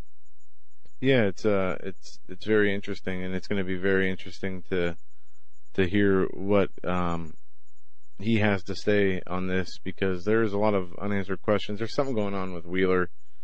Uh, I believe, from what I read this morning, he's also. It's not only just this article uh, pertaining to Seth Rich that he has a problem with. He has a problem with Fox News, and he's suing them for discrimination because he claims that he has been a Fox News contributor for 11 years, yet he's not receiving the same amount of airtime as his white counterparts. So there's it's it's more than just this article. And if I had to guess, uh, my my guess would be that this is um, some kind of publicity stunt or further attempt to discredit the investigation into Seth Rich. Uh, at the same time, while trying, well, while Wheeler trying to uh, add fuel to the fire of his of his discrimination lawsuit. Um, because there's just a few things about the story that don't sit right with me. One, why would the president sit down and, and, and care and try to, I mean, if he wanted to create a story to take the news cycle off the Russian narrative, he could have done so in a million different ways that had nothing to do with, with Seth Rich. I don't know, I don't see what the, um, what the gain for him to sit down and conspire to create a fake news story, uh, what benefit that would bring him at all. So that makes no sense to me, other than the fact that maybe he read it before it came out and said, "Okay, you know, this is interesting. I can see that." But Are you talking about the, uh, well, Wheeler's claiming Wheeler. that pre- the president worked with Fox News to create the story to get the detention off the Russian narrative and to bring the attention back to the DNC. But you know, the, the truth of that was already But you've got a, you've you've got a body. you- I mean, you've got Right. a dead body on one hand, and and, and a uh, a narrative on another hand. I mean, it just doesn't make it. I, I see where, and where, then, the yeah, discrimination lawsuit, you know, uh, that Yeah. Wheeler's bringing against Fox Yeah. is very convenient now that he's trying to lump this other claim in there. And again, as, as Peter Chowka right? said, even if he was coerced into saying the things he did, he still was on TV saying them. There wasn't a gun being held to his head. Um, and he's the one that confirmed this information on a number of different interviews. So for him to try to walk this back and say he was misquoted and never said these things, well, the videos are already out there of him saying these things. So this story, did, as it did this morning, really didn't make a lot of sense to me. Uh, and and thank you for saying that because when I read the NPR article and and reread it and try to make heads or tails out out of it, I, I mean, I know what it's saying, but it just doesn't make. You're right. It does. It makes no sense. And then, especially in the context of the Imran Abid, Jamal Omar Awan, Hina Alvi, and uh, um, uh, Natalia Sova in that in Debbie Wasserman Schultz. In other words, the Awan Brothers and, and company with uh, Debbie Wasserman Schultz. In that in that context, with, with Seth Rich, uh, there's there's too many moving parts. I think where Rod Wheeler would attempt to extra- ex- extricate himself from what he said. It almost looks like there's you're you're right. I would I would be looking at maybe some financial gain from a lawsuit filed. Something like that. You know, I, there's something wrong with this, and I don't believe. Um, and, and in retrospect, when you look at what Fox News did by pulling the story, I can see that taking place. Remember when Fox News pulled that pulled the uh, Yeah. Seth Rich? And I think they did that because of unconfirmed sources from the FBI that Wheeler was quoting. But well, it, no, let me let me adjust that a tad. I think they did Okay. that seeing where this was going. Okay, seeing okay, they wait a second. He is now meaning Wheeler is now making some statements that are as he's changing his his whole tune. Um, there's something going on here, so we just better kind of we, better protect ourselves and pull that back. Uh, So I, I don't think it was. I think it was more of a defensive maneuver, not against what would be not true, but what would be uh, a potential exacerbation of an anticipated lawsuit by Rod Wheeler that they knew about, but the general population may, maybe didn't, and that's the, the discrimination case. Well, I, I'm not sure the timing of that, but but I'm sure that figures prominently into this because no one wants to do something, especially if you've got a, a and- and Fox does have a huge list of huge attorney. You know, uh, they've got attorneys everywhere. So the attorneys probably, in, out of an abundance of caution, will say, "Well, we'll go ahead and pull this," and uh, and then everyone's making this big on on the on the left, saying, "Well, see, they pulled it now because it's not true." Well, no, wait, it, that's not necessarily the reason why they pulled it. I think assumptions were made, speculation was made, and um, and then people ran with that, and I think that that's that's a so. But Peter Chowka is going to be with us to make some sense of this uh, here at the bottom of the hour, and I think it's uh, I think it's so important because this to me, you unravel the, the you unravel the rich homicide, and one might say, well, even at the simplest sense, it looks like a botched robbery because they didn't execute Seth Rich right there on the sidewalk. Well, As I said on the show earlier Yeah. today, it's uh, if anything, it it looks like uh, some kind of altercation from maybe you know somebody walking down the street and giving the wrong look, more so than a botched robbery. Um, but the odds, and but the odds, the odds of this, and then combine. You're right. You're that's true. But but when you combine everything else, the odds are just astronomical. We're going to be back with Peter Chowka right after this network break. Stay with us.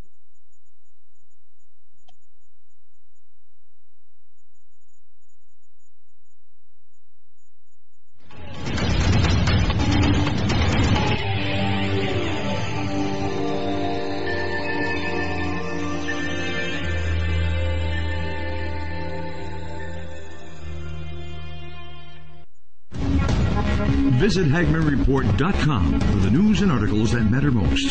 Stay tuned. We will be right back. shall be great tribulation, such as was not since the beginning of the world to this time, no, nor ever shall be. Folks, I'm going to direct your attention to masterpreps.com. Masterpreps.com. Wow. Uh, masterpreps.com, uh, the sponsor of our show, masterpreps.com. That's masterpreps.com. Take a visit there. High quality items, made in America items. I mean, anything, everything you could possibly want from uh, cooking uh, utensils, uh, cooking frying pans to, I mean, it is, it'll blow you away. Absolutely. Eric's, uh, It's insane. I mean, wow. Look at the products. Folks visit masterpreps.com. Again, welcome to the Hagmann and Hagmann Report family, masterpreps.com. I mean, wow, it's insane. MasterPreps.com. Are you ready for what comes next? Hi, I'm Grace Gonzalez from Trading Post in the Woods. We are an American family-owned company founded and built on skills and knowledge gained from responding to 18 major disasters in the U.S. and around the world. We found that most people don't have enough food and water to survive, let alone any medicinals to save their life. We are offering 25% off our must-have American Heritage Remedies kit. It contains 12 homeopathic remedies, a booklet that goes over everything in your kit, and our brand new book, Major Disasters Lessons Learned. Just enter coupon code HAGMAN. In life or a disaster, you must be able to take care of yourself. You may not be a medical doctor, and your grandmother and your great grandmother probably weren't either, but they still knew how to minister to their family's health issues, and so can you. Check out our American Heritage Remedies kit at www.trainpostinwoods.com. Your life may depend on it.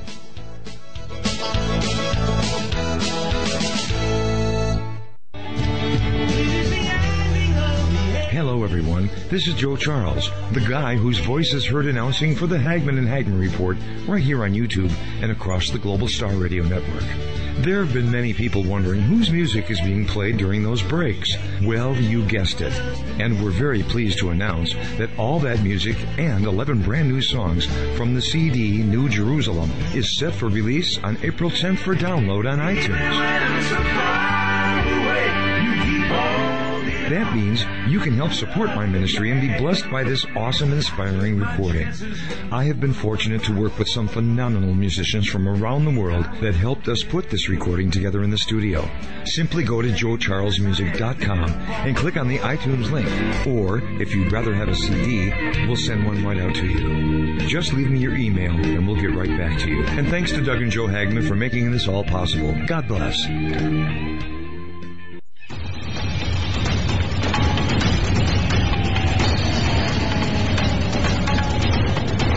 Welcome back, ladies and gentlemen. This edition of the Hagmann Report.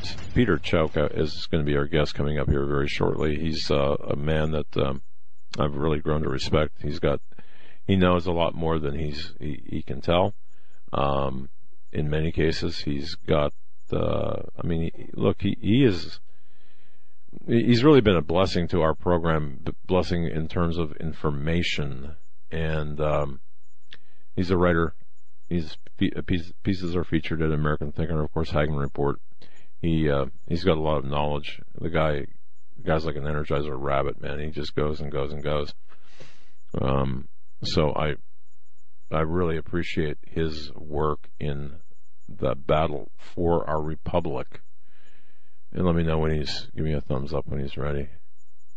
And uh, okay, all right. Eric the Tech is um, he's working on that, but but I meant what I said earlier uh, about uh, folks. You know, we are um, we are in a uh, I don't want to say a, a, a, money bomb situation right now, but we are we are att- we are expanding. You can see what we're doing. John is coming from from the West Coast. He's going to be re- uh, repositioned here, so we can work out of one office. Um, that takes takes a lot of. I mean, the, the logistics behind that is just you know blow it's your enormous. mind. Enormous. Yeah. Yeah. When, when you when you when you all the little things that you think you you know it's last time I moved I moved uh, about a block away right and um, uh, that was that was rough but when you're talking about 3,000 miles, that's uh, wow. All your You know, stuff. hey, I forgot my uh, whatever. You, you just can't go back and get it. Yeah, and then you know the, the tractor trailer and, and this, oh my goodness. You know. So, uh, but see, that will give us the edge, and and this is where we're headed. And it, to kind of give you a wide angle lens of where we're headed, we do expect. And, and I think Joe, I think you probably, and I don't know if you've talked. To, I- I'm I'm about two episodes behind in your program, so I don't I don't, I don't know. But uh, I think where we're headed as a group, as the Hagmann Report, is we will be possibly one of the last conservative Christian, along with Brannon Howse, of course, and some others, groups that will be on the front lines of the fight that we're fighting. And our detractors will become much more refined. Right now, they're a bunch of putzes, the majority of them. I use that word. That, that- that's that, that's my pet word now, putz. But 90, 98.5% have been just un, un, unrefined. The 1.5% have been very refined and very costly, very damaging, very incredibly uh, time consuming.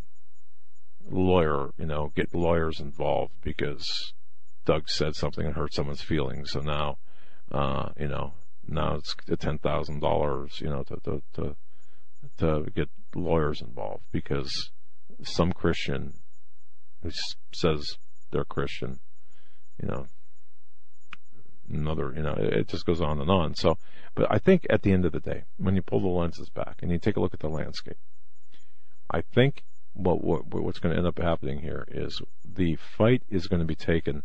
The battle is not going to be waged in the um, on the big battlefields. There are going to be smaller battles in the town square, but even worse, inside the home, inside the churches, inside the assembly halls. Th- these are where the battles are going to take place. and the and the more incisive uh, battles. You know, I, I met a group of people I haven't seen in a number of years uh, here not too long ago, and it's amazing. It's just amazing to see the sides taken. Um, uh, I, I don't want to give too too much of this away, but it's just amazing to see, to me anyway. When you talk with people, ten years ago, Joe, I think you could talk to somebody about politics or religion. You know, you know how your mom used to say, "Oh, don't talk politics or religion at the table." Mhm. Okay, no. I think when you talk about politics or religion, ten years ago, you could say things. Today, you if you if you dare say things, you may never talk to that family member again. You know, Seriously, stories in the news. There was just a story recently about another couple who got divorced because of their opposing Oh, yeah. views about Oh, Donald yeah. Trump, and it's crazy to see that. Um, and that might be uh, that might be Peter. Get somebody get the the, the bat phone. Eh, I don't know. Um, Oh, that, that, that's but yeah, we will. Uh, Ben Rhodes, line one. We'll get we'll get Peter lined up here and. Oh no, get that's our attorneys on line one. I wonder what they, what they want. I'm just informing you of another lawsuit. Yeah, yeah. Hey, was where, just filed. Where, where are you? Where are you going to be tomorrow? Where there's a process server. Uh, no, you just deliver it anymore. I'll just give you the address of our attorney. Deliver it to them, um, and they'll tell me how bad it is. I'm serious, folks. Serious. All right, well let's it do this. Yeah, let's do this. I'm gonna I'm gonna go try to get Peter on the horn. Are, are you really? Uh, use a phone instead. Don't use a horn. Use a phone. did you see? Did you see that? Those people listening by Blog Talk or uh, Global Star think we're nuts. W- what you saw was Joe trying to uh, crawl under the camera. Of course, you know he can't. He can't bend down that far. Uh, so we'll we'll we'll get this working. But the, the, all of this is important, and I think when again uh, I'm looking at the big picture here, and uh, I, I, I worry about my children, I worry about my grandchildren, and I worry about you. The, I worry about the younger population. When I look at my daughter Jackie, who works for us, at, at her young age of twenty something. How old is Jackie? Twenty five. Twenty five. All right. Oh, don't don't tell me that. That's sad thing. That's right. Twenty six this month. Um, no, don't don't no, don't say that to me. Don't don't don't because I didn't know her exact age. It happens. There you go. See, he walked walked by the camera without even trying. But when I look at her, it's going to be in her lifetime for sure. Mine, perhaps, but hers for sure. Where all of this is going to take place, and and and if you don't have a daughter, or if you don't have an offspring, and if well, if you do, and you look at them and, and and the love that's in your heart, and if you're not concerned, then there's something to me. There's something very wrong with you. Um, that's just my view. There's something very wrong because you're you're being selfish. Oh, I won't be here to see that. Well, what about your children? And even if you don't have children, what about look at your neighbor's child or your brother's or sister's child? Look at their eyes, th- their sweet eyes. Watch them play on the playground. Look at the people walking their dogs at the park or whatever. And you see this and, and, and you know what's coming. It's, it's, it's, you, you know what's coming. And they don't. I'm being very philosophical here, aren't I? But, but to me, we could have had a discussion a hundred years ago, or even ten years ago. But I'm sure discussions like this were more prevalent a hundred years ago. If you think about it, even without the, um, even I think they were more prevalent a hundred years ago. Discussions like this, especially around World War II, around the time of the bombing of you know at the end of World War II. I think families had these discussions, different contexts, but same, but same end result. If you think about this, and you'll have to go back and listen because people are saying, Doug, you're not making sense. You're just babbling. No, no, just think about it. All of what we're talking about here at the end, and the final analysis, is our future and how things are going to turn out. We know how we know how things will turn out. We know that we're going to win as Christians. We know that we prevail, I should say, not win.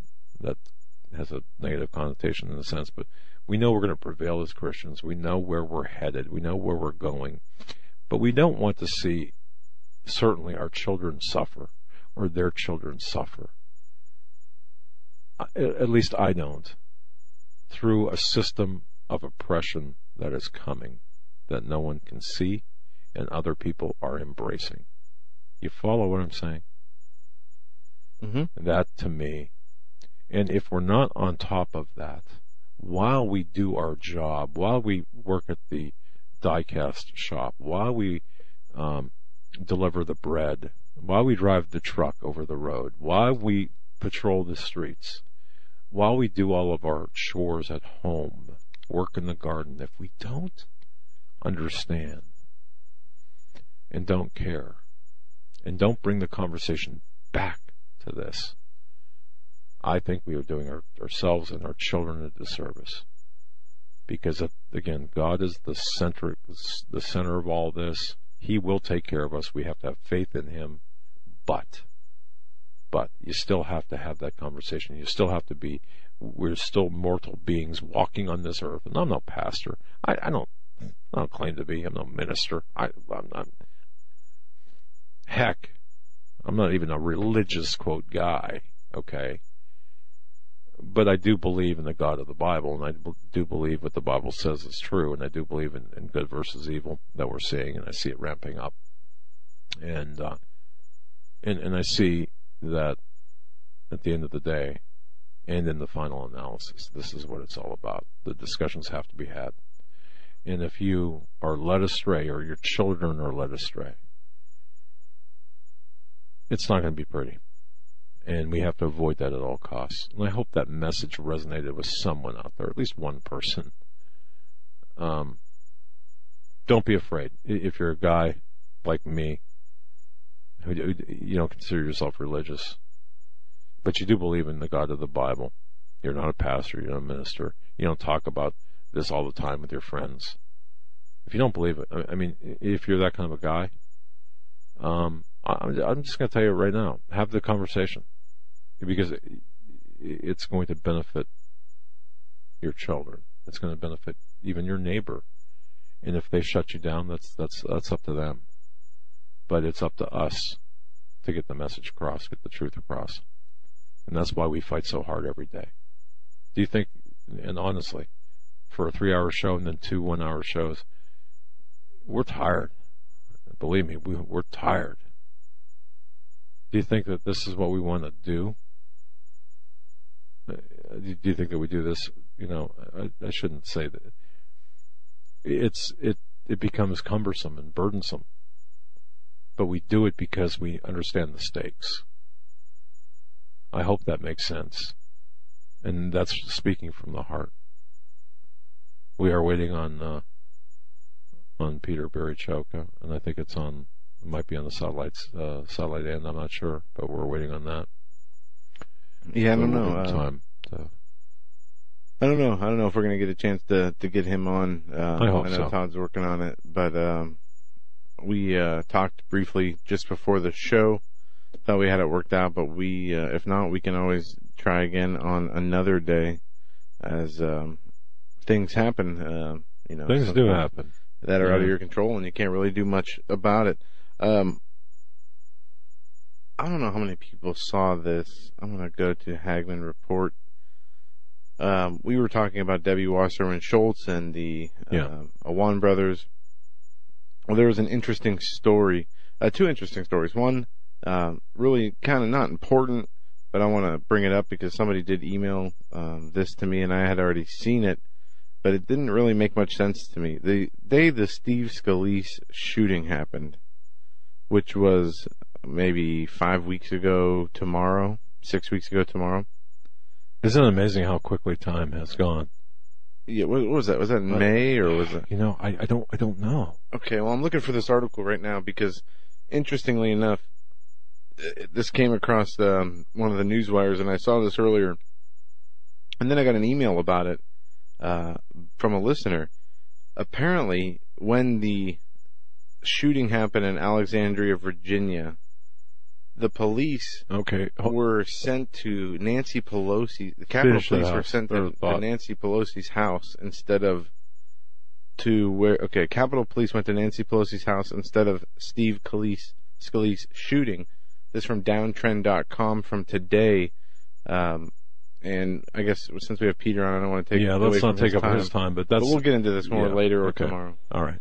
Peter Barry Chowka, thank you so much for joining us on such short notice. But I think I think you have your fingers on the pulse of something that's really important. And uh, uh, when I saw what you sent, oh my goodness, we need to get the story out. Peter, thank you for joining us.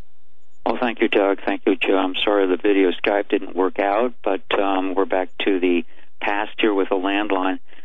Um, yes, I awakened this morning to see this uh, mind boggling news involving Rod Wheeler, the DC, former DC Metropolitan Police detective, who, by the way, was apparently let go from the force in 1995 when he tested positive on a marijuana test. But for the past 12 years, he's been a Fox News paid consultant on crime issues and has always seemed to do a really excellent job and has been used quite a bit uh, on camera on the channel.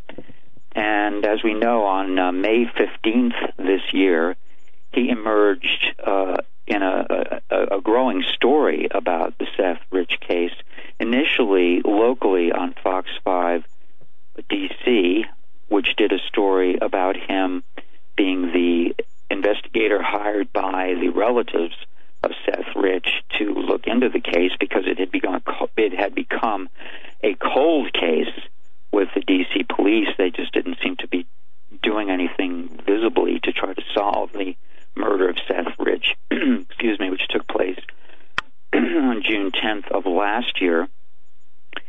And uh, so the story went local, and the next day it went national, largely thanks to Fox News, which uh, employed uh, Mr. Wheeler, Detective Wheeler, former Detective Wheeler. So he appeared on several Fox News programs that day, May 16th this year, most notably on Sean Hannity's program at 10 p.m. Eastern that night.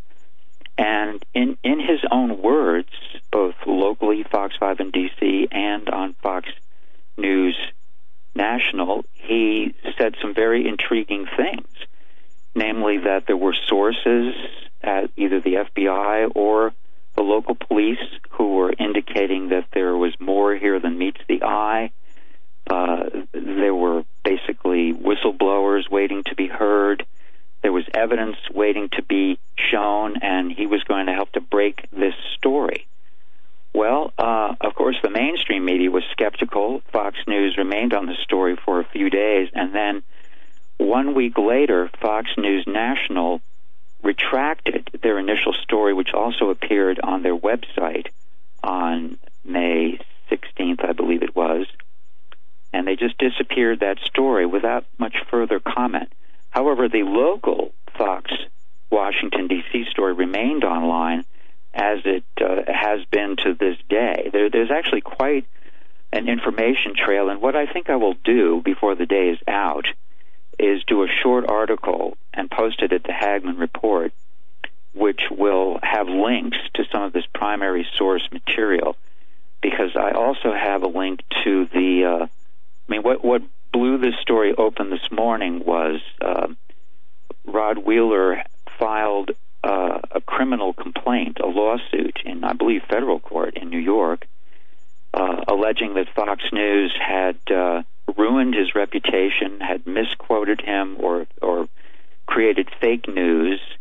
And there was also a racial uh, component. He claimed that he was had been discriminated against in his long career at Fox by not uh, being allowed to advance or being made a uh, full time contributor or whatever.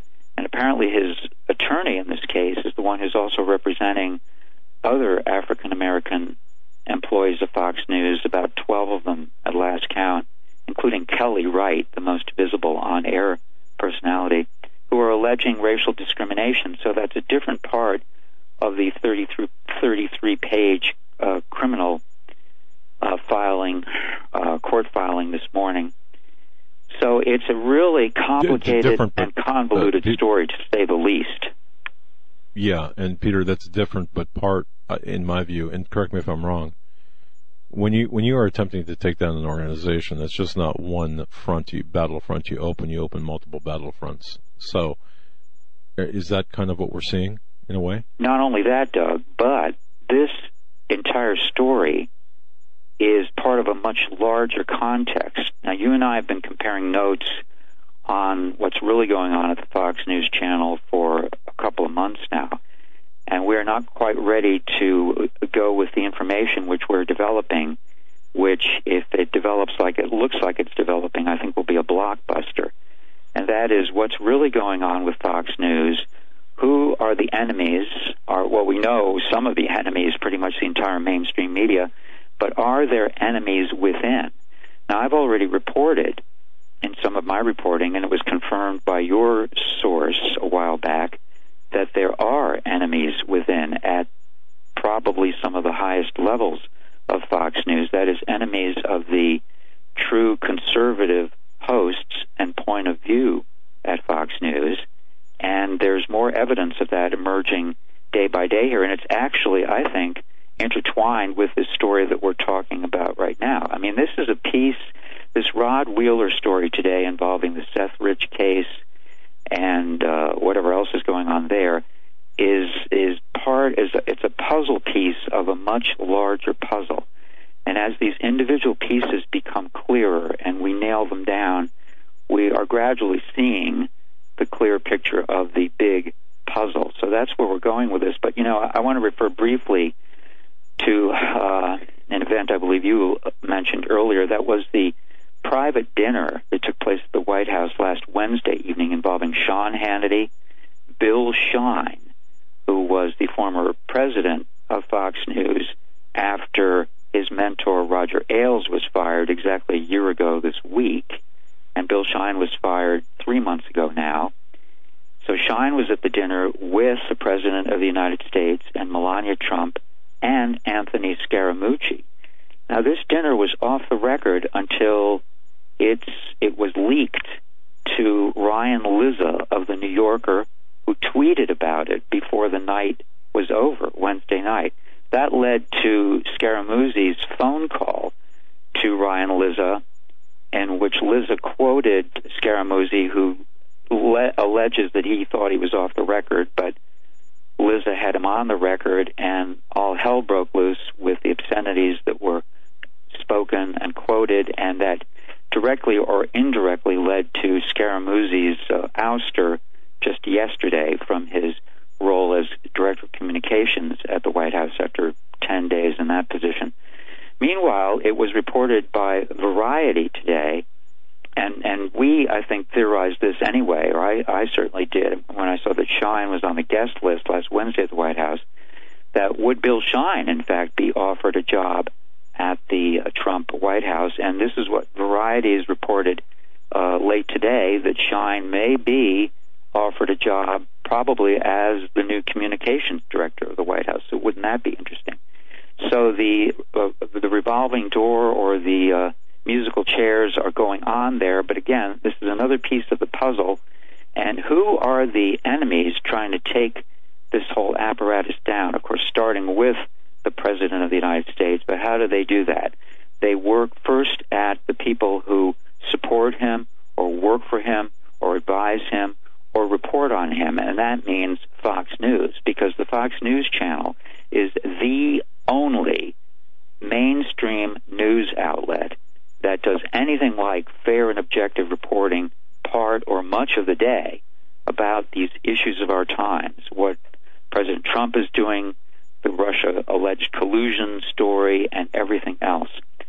So, if uh, if the enemies, the adversaries of President Trump are out there, can take down or neuter or neutralize Fox News by further impairing its schedule, by perhaps uh, rearranging that schedule so some familiar conservative voices are no longer there this coming fall, and of course the leading one is Sean Hannity, who's hanging on there.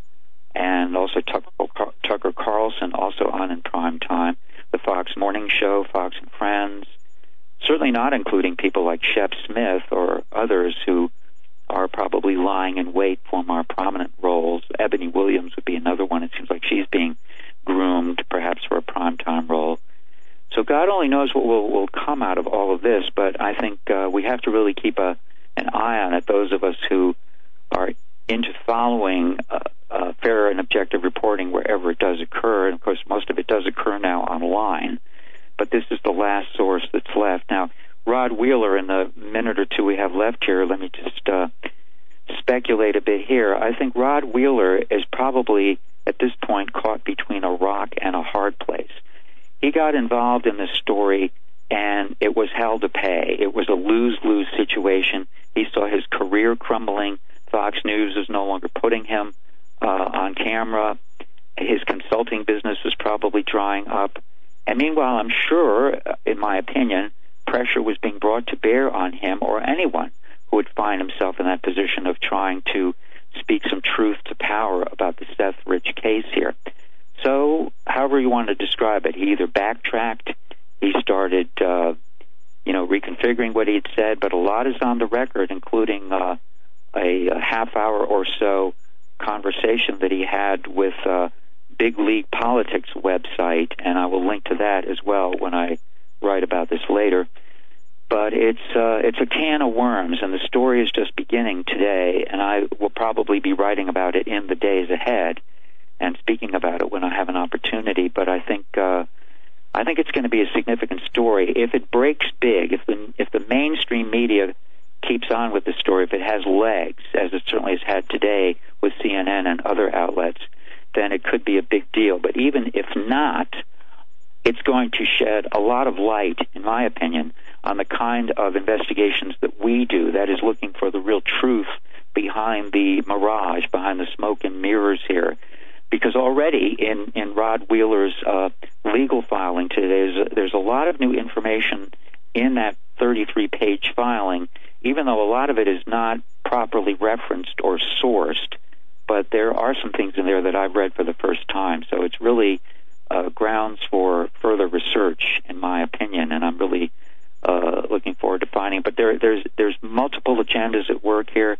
There's money, there's reputation, there's power, there's uh, positioning on the part of the, the Democrats and the left and the mainstream media, and it will be really interesting to see where this goes. And just to wrap it up with a bow here, well, well those I, say, Peter, Peter, hold on one second here. For the first time in our broadcasting history, I asked that the top of the hour break be withheld. Uh, I'm going to give you uh, to, to another 12 minutes, uh, and then we'll bring our next guest on uh, 10 oh. minutes late. Okay, but because this is breaking news, this is important news, and people need to see exactly what how this fits in. Because when they fully understand what you're saying, the light bulb should go off, Peter. So I'm going to shut up, give you another 10, 11 minutes here, unhindered time, because this Doug, is. Doug, thank this you for your generosity, but I want to point out as well that I, I feel like this is a joint enterprise. Since we first got in touch about two months ago, we've you and I have been comparing notes on a regular basis on what we are discerning about what's going on not only with Fox News in its present and future course, but with a lot of other things because we're looking at the holistic picture here. What's going on in our times? The media is a central part of it, and Fox News, for whatever reason, is right on the tip of the spear now. And uh, I mean, we've seen profound changes there in the last year, and we may have not, we may not have seen the last changes yet. So you know, I, I think we're going forward together here, and not to oversell what we are doing, but uh, I mean, quite frankly, I think the information that we are developing, much of which we cannot go with yet because it hasn't been totally verified, and we're not quite ready to go for, with it yet, but we will be, I think, fairly soon. Is going to be an absolute blockbuster, and I really think we have an exclusive on it. I mean, I and I know you do this too. We read everything we can find, listen to everything we can find, watch everything we can find, covering these issues, and I don't see anything being developed on what is the future of Fox News? I mean, we ain't seen nothing yet. You know, we have information we're developing that there could be major, major changes in the primetime schedule of Fox News coming up uh, in a very short span of time here, and that can that can change everything. And and this again to return to the Rod Wheeler story today on the front burner. This story is a part of that puzzle. That's why we're putting a very clear focus on it right now because as it pans out, as we learn more about it, as we follow the leads that this story is opening up, you know, our awareness of the bigger picture is only going to be enhanced. I mean, the Seth Rich case, since that terrible tragedy happened uh, last June when, when Seth Rich, 27 year old uh, man, employee of the Democratic National Committee in the IT department there, when he was brutally murdered, shot in the back, I believe twice, and died uh, either on his way to or shortly after he arrived at the hospital. I mean, this is a, a terrible tragedy for his family, for anyone who knew him, for his friends, and even for people who didn't know him. It's, it's a shocking thing that, that it's a crime that you hope it, we would the perpetrators would be found, tried, found guilty, and punished. And yet, over a year later now, uh, as I said, it apparently has become a cold case.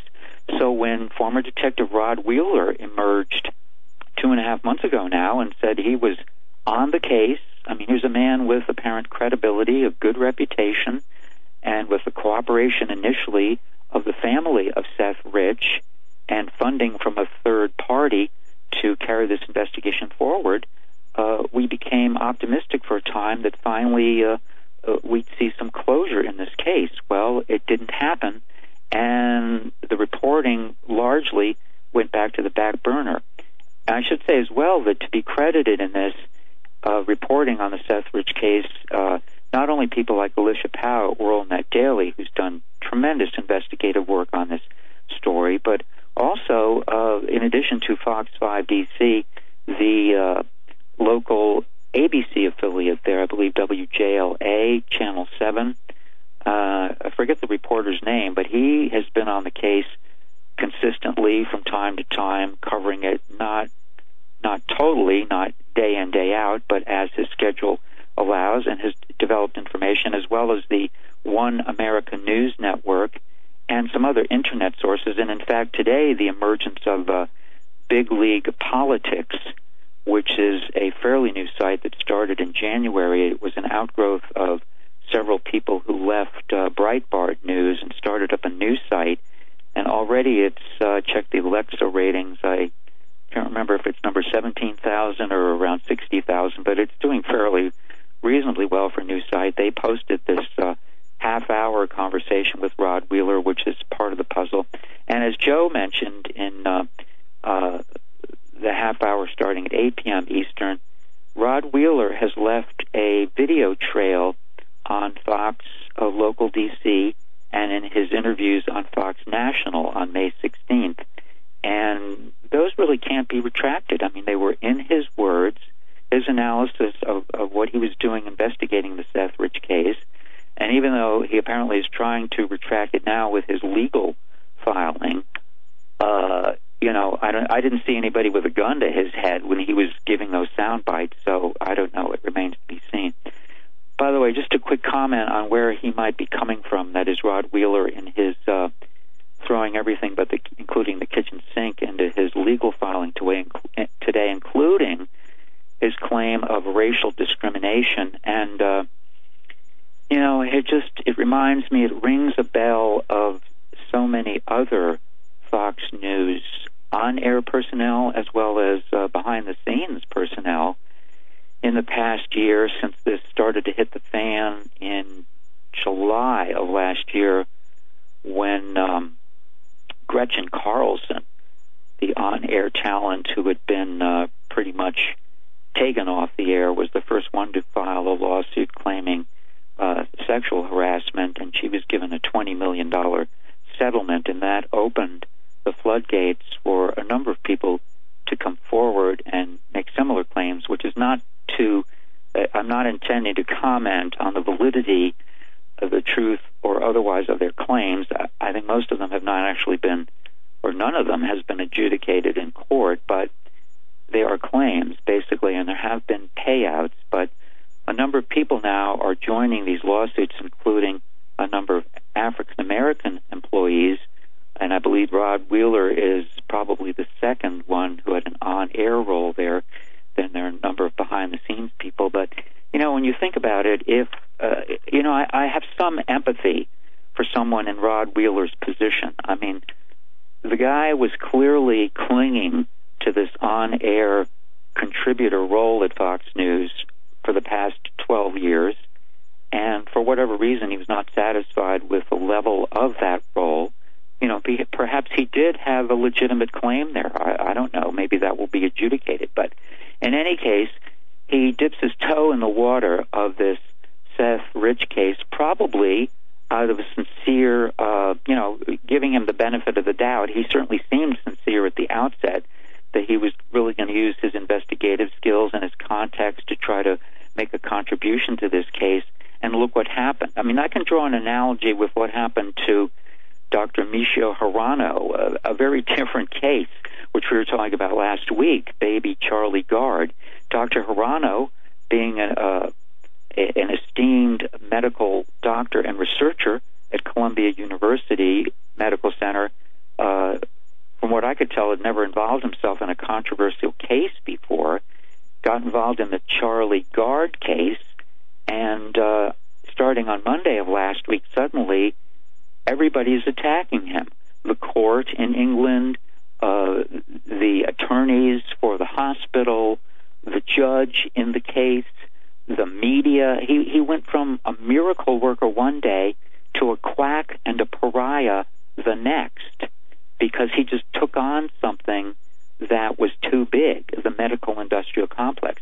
I mean, here Rod, Rod Wheeler, you know, again giving him the benefit of the doubt, probably tried to do the best he could, and uh, look what happened to him. You know, his his career was going up in smoke. So, you know, you can understand perhaps a little bit of where he's coming from. That with these lawsuits going forward, he probably figures you know, why not me too? You know, I, I was disgruntled, I was unhappy, and I'm going to get my piece of the action. So, and you know, when I'm, you with with Rod Wheeler, when you toss in the emotion of the family, or when you toss in the emotion of an un- unsolved homicide and the complexities of an unsolved homicide, let me tell you something. Uh, having worked unsolved homicides, I got I, I got to tell you, um, you, you just don't get any more emotional than that in terms of. and the family But- turned against him too. He originally signed a contract with the family. He was working on their behalf, and right after he started going public in May, by the way, he claims that uh, there's some contention about his speaking out. The family criticized him and said, "Well, you spoke out of turn because we were supposed to okay your speaking out." And he was saying, I think it was on a recording he did with Big League Politics, or it might have been in his legal filing, that he felt that he had the right to speak out if it was not representing the family, which he felt he was not doing when he was speaking out in May. But, you know, there's the legal splitting hairs there. But the, the family was really actively turning against him starting in May. And yet in this recording we have Big League Politics where he's on the record uh, letting his hair down for a half hour Yes. he's talking at length about how he was not getting any cooperation in his initial investigations from Seth Rich's brother. Uh, he, Rod Wheeler is having a hard time finding out where is Seth Rich's computer, which would have been an essential piece of evidence. Where is Seth Rich's phone or or cell phones, plural? There was some uh, some belief that the brother had custody of these, and and Rod Wheeler was not getting cooperation from the family about those potentially essential pieces of evidence. So, I mean, this case is so complex and convoluted as, well, you would know very well, Doug, because of your background as a licensed investigator, but cases tend to be, you know, when you get beyond the, the uh, scattershot reporting of the mainstream media, media about legal cases, they're all very complicated, and something like this is going to be probably among the most complicated when you see all the players who have a, an involvement or an interest in this. So the can of worms is very, very deep. And, and hopefully we'll be able to get some clarity out of it in the days ahead. And, and it will be interesting to try to make some sense out of that. And I will certainly be following up on it, as I know you will too. I mean, today when I, Indeed. you know, I checked out Drudge first thing today, and I saw a little item in red there relating to this. I really think it should have been the main headline, but I clicked on it, and like you, when you read the NPR piece, and then I listened to their six-minute report, I thought, is this believable or not? This is I mean, what next? You know, Yeah. what's tomorrow going to be like? Uh, you you can't predict what one day after another we are going to see. It's just absolutely mind-boggling. Yeah, indeed. Peter, uh, th- thank you for contextualizing this uh, this Rod Wheeler situation into the larger picture, which is, you know, is the takedown of Fox News, which is really a backdoor to taking down the uh, Donald Trump presidency, the will of the people, and the players involved here. It's very complex, but you understand it, and you've you've explained it very well. And I would urge everyone when this uh, when this is edited, this uh, piece is edited, please share it with others because I think you really did a great job, and, and I want to thank you for. Ex- I apologize for the the, the uh, late start, but uh, we've given you uh, uh, time through the uh, second or last hour. So, but yeah, I really talk appreciate that. I really. Pre- Let me just close with one quick thought. Uh, listeners and viewers, when you hear or see, read any reporting on Rod Wheeler, Seth Rich, these current developments today and possibly in the days ahead, please keep in mind, as Doug just suggested there, that this is part of a much larger picture and including the, the present and the future of the Fox News channel. They may not seem immediately related at first blush, but they are. So keep your mind open because it's a big, big story. You are the man. You are the man. Thank you so very much. Thank Peter. you, Doug. We'll talk Joe. soon. All right, Peter Barry Thanks, Peter. Uh, catch his articles at American Thinker and at HagmannReport.com. Yeah, very, just a tremendously intellectual. Uh, I mean, this guy. I, I'm serious, man. Uh, it, it might be three o'clock in the morning his time, and I'll be talking to him. He, he's like a Steve Quayle uh, in terms of he never sleeps, Hmm. but and he's he's got the surgical precision. But but in the end, or I'm kind of giving some time to get Stan on. Um, in the end, at the end of the day, please understand, this is not what you think it is. Okay, not, nothing that we're seeing is what you think it is. And I want to publicly thank Peter Barry Chowka, but I also want to publicly thank, but I also want to publicly thank Stan Deyo for allowing us to kind of creep into his time. And I so apologize for that, Stan. Um, it kind of rolled into into where we're at. But Stan Deyo from standeyo.com is on a great friend of the program. If it's Tuesday, it's Tuesdays with Stan. Stan and Holly Deyo, great friends of the program, great friends of ours. Uh, had a, just a wonderful discussion with, with Stan and Holly last week. Just such, they're just such great people. I love Stan and Holly Deyo. I publicly proclaim that. And yeah, okay, thumbs up. Stan, welcome to the show. Good to be here. I hear you were talking some um, Islam or Muslim things during the first bit of the show. Is that right? Yeah, Yes, we were- sir. We were talking with Brannon Howse about the uh, dangers and the true intentions by the Muslim Brotherhoods pertaining to interfaith dialogue. Yeah.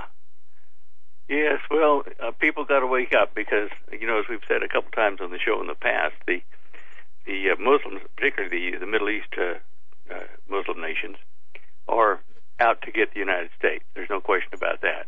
But they're going to get the whole world, I reckon, by the time this 10 nation consortium is formed in the tribulation period. And the thing that kind of clues me into that is the, the mentions in the Bible of the persecution of people who won't take the mark, you know, principally Christian believers and Jewish believers in the tribulation period, that they'll have their heads cut off if they catch them, right? Okay. Where do you see people chopping off heads nowadays? In the Arab Muslim countries.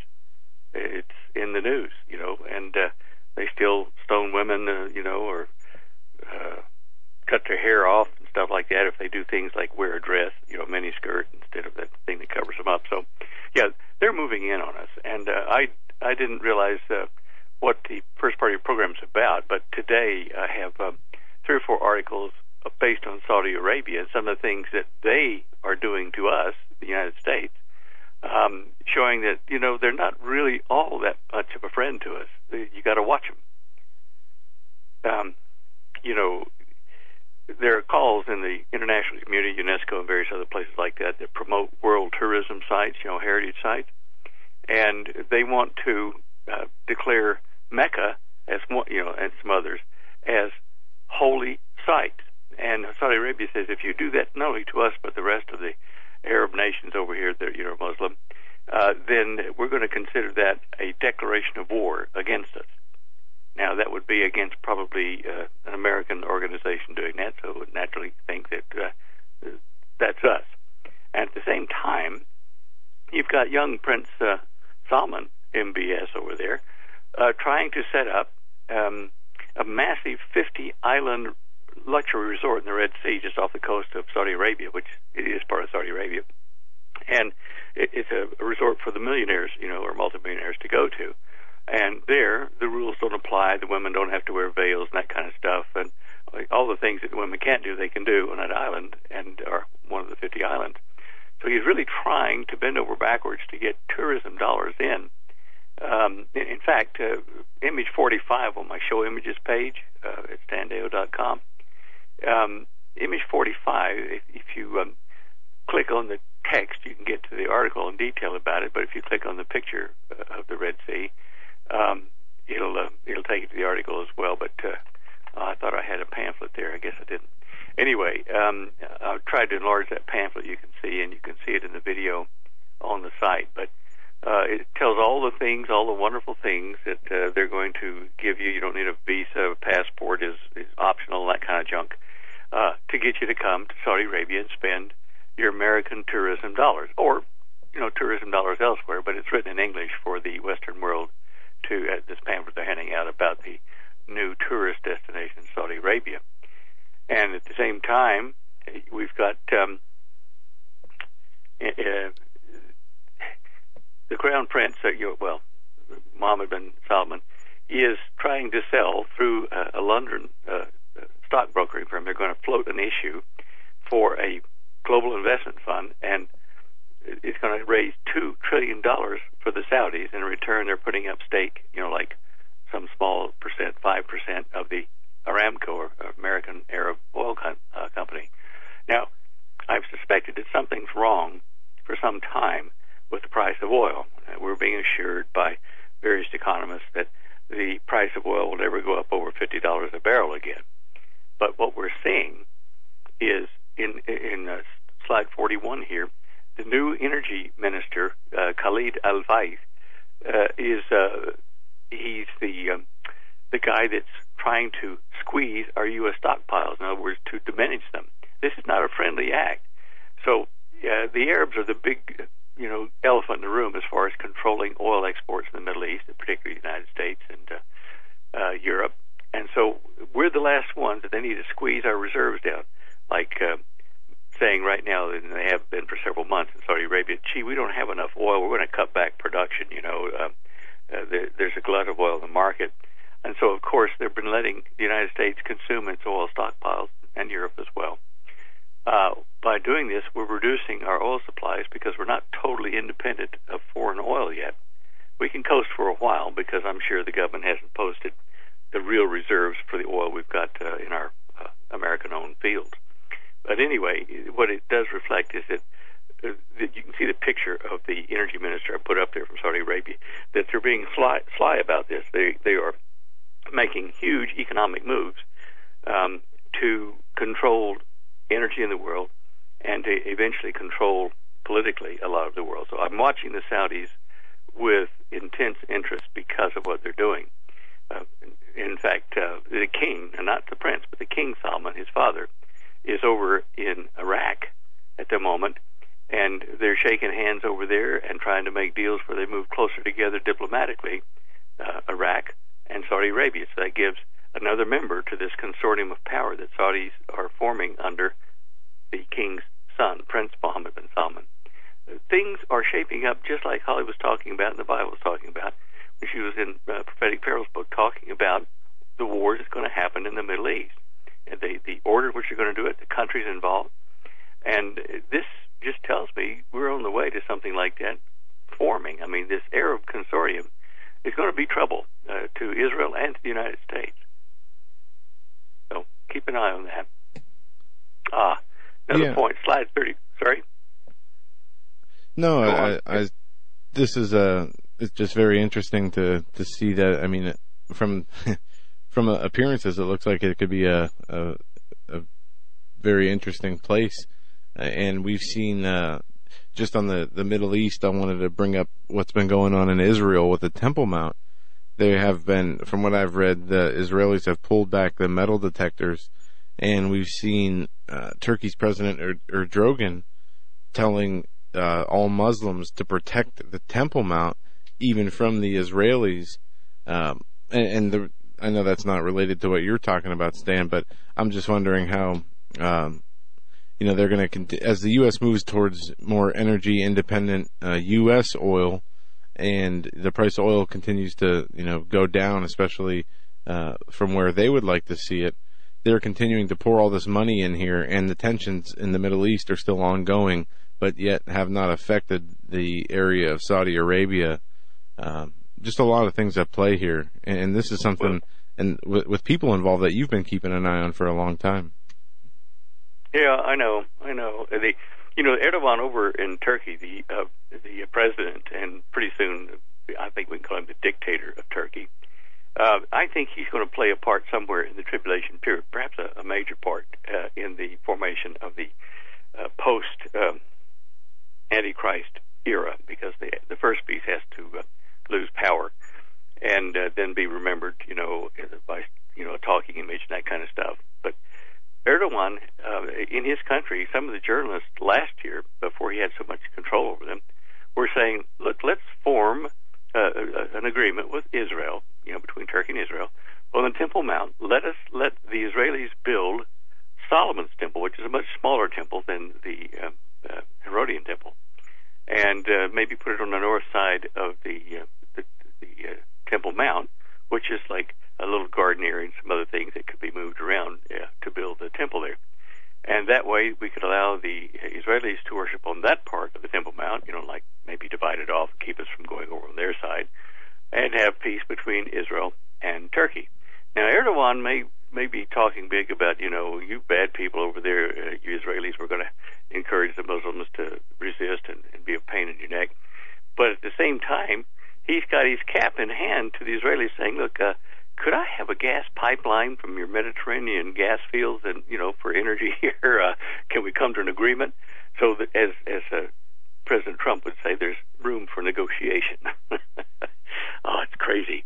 But anyway, Erdogan is a big fan of um, the Caliph Suleiman, um, you know, like Solomon in, in their uh, legends, and he really, as do most of the historical studies, you know, in in uh, Turkey, he does really admire uh, and revere uh, this Solomon, this Caliph of Turkey, you know, in the Ottoman Empire days. So he's a, like a Solomon as well, going back to Revelation 13 about here is wisdom 666, which is of course the number of gold, uh, mm, uh, the amount of gold that King Solomon got in a year. But anyway, I digress. Um, Erdogan in Turkey has been trying to, uh, you know, fight uh, ISIS in a way over in uh, Syria, and uh, he's got troops in the area. And so Saudi Arabia wants to fight ISIS, and uh, that's the the kind of public view of it. But I think what they're doing is forming a consortium to uh, move in the direction of Syria and then swing around and, and attack Israel. I think I've, I, I that relates to what Holly said as far as this next war that's going to start over there in the Middle East. So let's watch that area and see. Um, she and I were talking about this earlier about uh, all these nations getting together over there in the Arab nations, not the Asian ones. And she reminded me, of course, uh, in the Bible that there's going to be a 200 million man army in Revelation 9:16 that moves into the Middle East at the end of the tribulation to have the Armageddon war.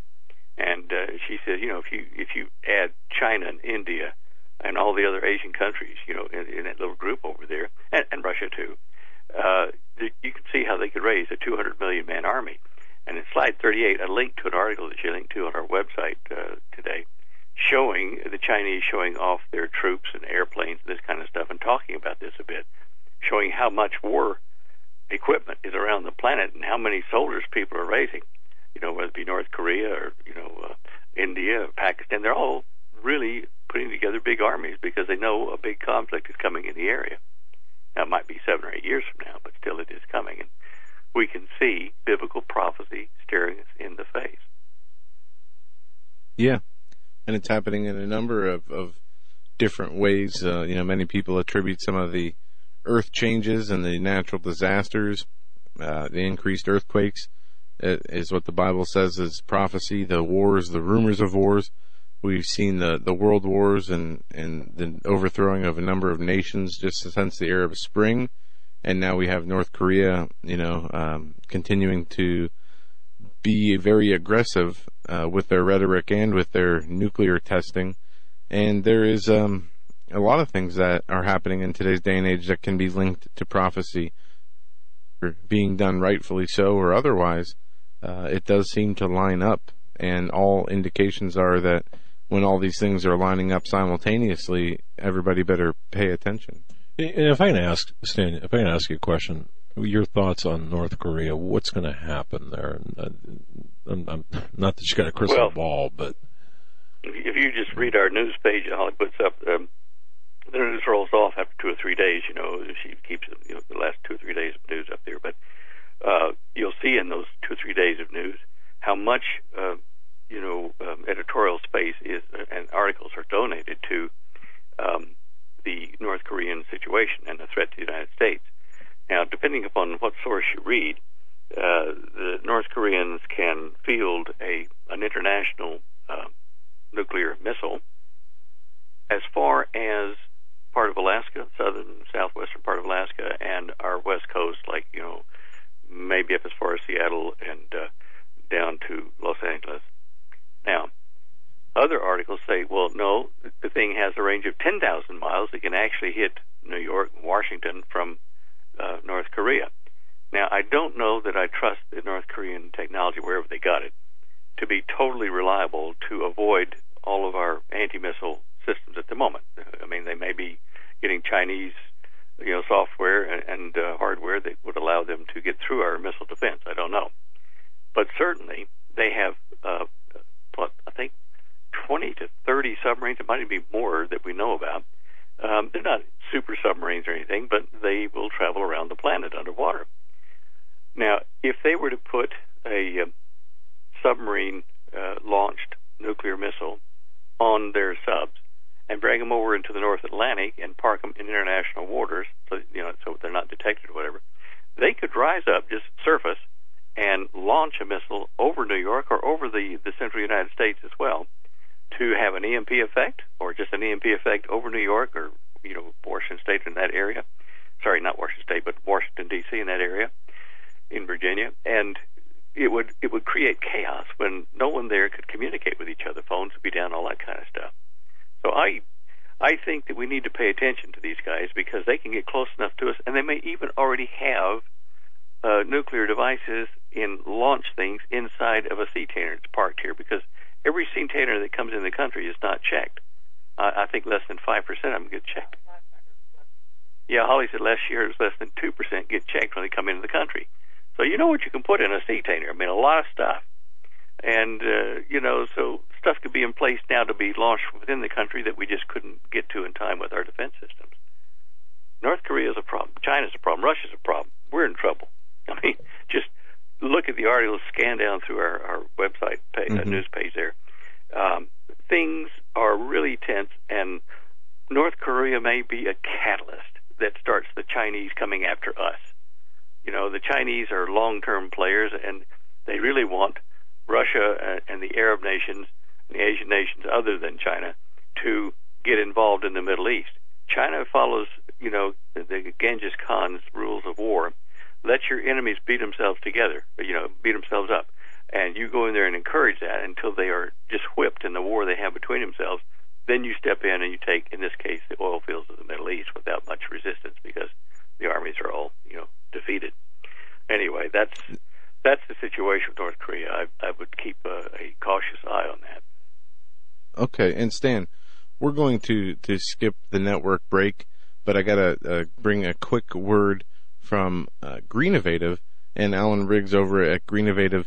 Uh, folks, many of you know Greennovative saltwater powered chargers make power anytime, anywhere, in any weather, day or night. It's a very amazing and reliable product. Since their launch on our show, the Hagmann Report, in September of 2016, Greennovative has improved their product line based on the Hagmann audience feedback and requests for more power. They first introduced the Super GMAG charger package with replaceable power pucks and extra accessories. Then came the Super GMAG package that had lots of batteries and lots of adapters. And recently, they introduced the new Greennovative complete package with two pairs of the triple power pucks. Each pair of the triple power pucks will recharge over 300 AA batteries. With the pair of the triple power pucks, you can charge six AA batteries every week for an entire year with just one, and then you can use the other one to go for another year. Truly amazing. Greennovative is offering a 12% discount on all their GMAG charger packages that come with one or two pairs of the power pucks. Uh, you can get the double or the triple power pucks. It's your choice. Go to greennovative.com and enter the discount code Hagmann to receive your 12% discount on one of their charger packages. The world is becoming a very scary place. Hurricanes, floods, tornadoes, earthquakes, wars, rogue nations who have designs on doing us harm. Get one of Greennovative's EMP safe and very reliable power units. When you need it, you will be glad that you have it. Go to greennovative.com, enter the discount code Hagmann, and if you have any questions, send them to Alan Riggs at the numbers there on the screen. Uh, it's also 321 576 2712. Give Mr. Riggs a call and see how he can help you. That's greennovative.com. All right, Stan, let's get right back to it. You were talking just a minute ago about North Korea, China, and even Russia being problematic for the United States. Uh, there is a lot of, it seems like these countries, from a Western perspective, are, you know, obstructing some type of move towards a, a global government. And other people look at it as these people, these countries are resisting the implementation of a new world order. Iran, uh, China, North Korea, and Russia.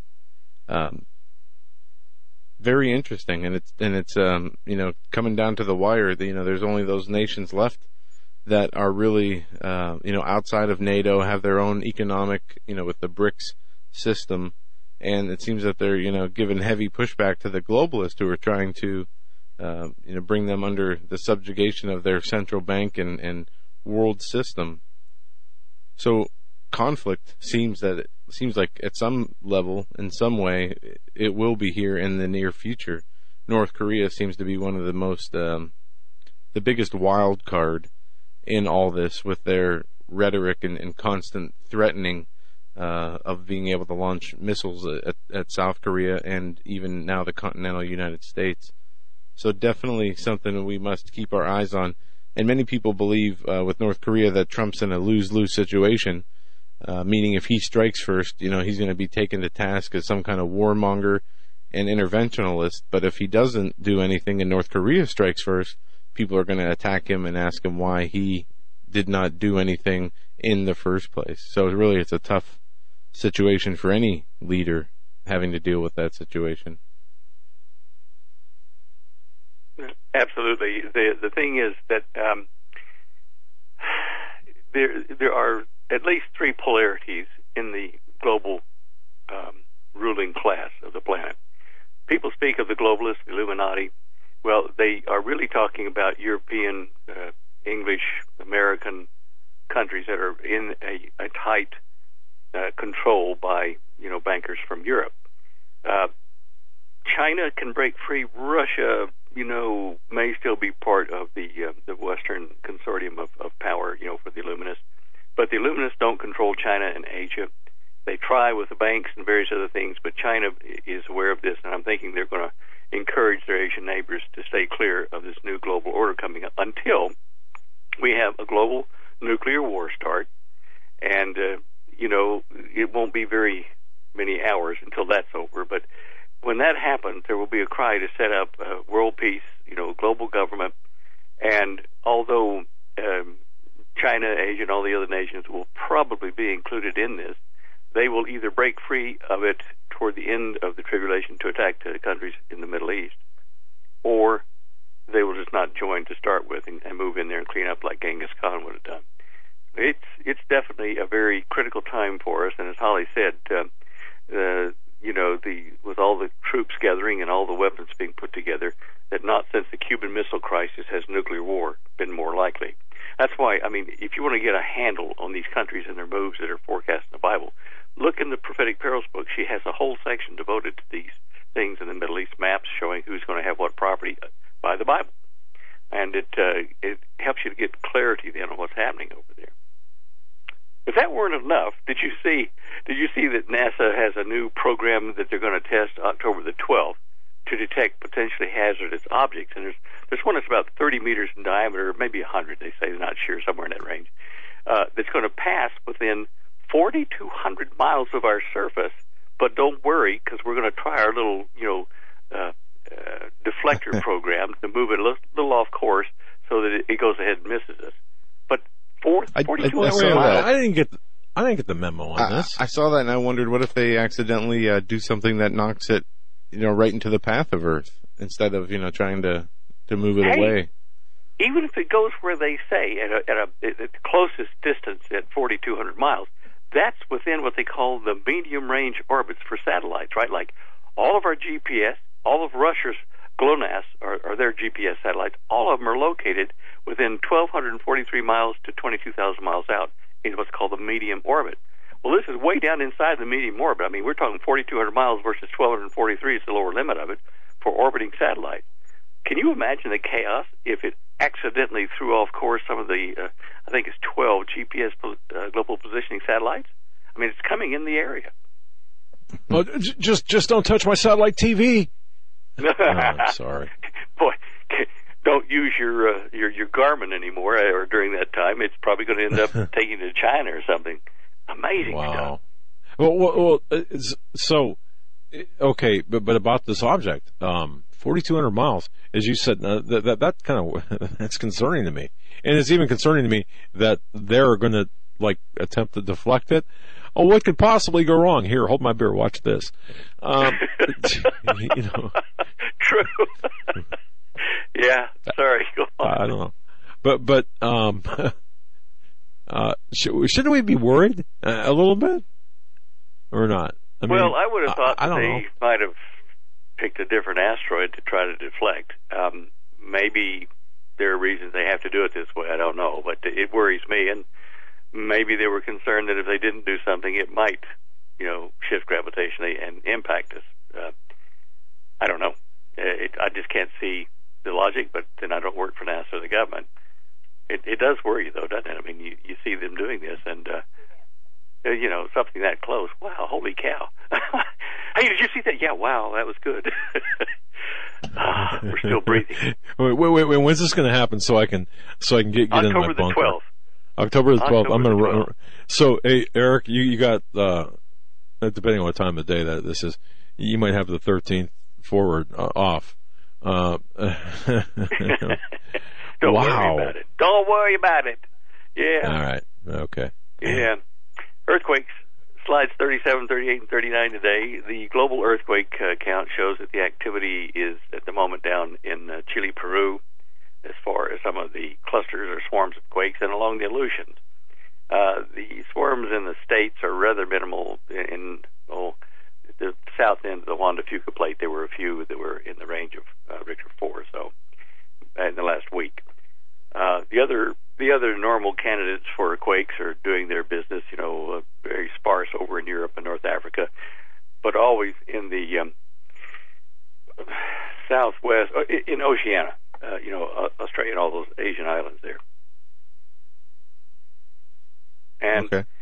uh, let's see, and that's down there where that asteroid impact was. Okay, then you go back over to uh, slide 38, and let's look at the United States. And you can see closer the earthquakes, some significant up there in the tip of the Aleutians uh, toward Alaska.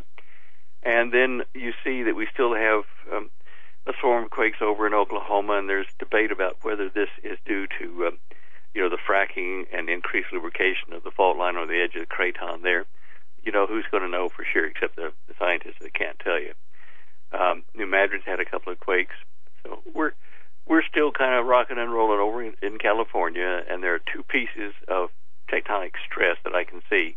One loops all the way around through um, uh, Wyoming, Montana, up into Washington State, and back down around into Northern California, and then another branch goes down in toward the Imperial uh, fault line uh, coming out of Mexico and to the southern tip of uh, California back up to uh, Eureka.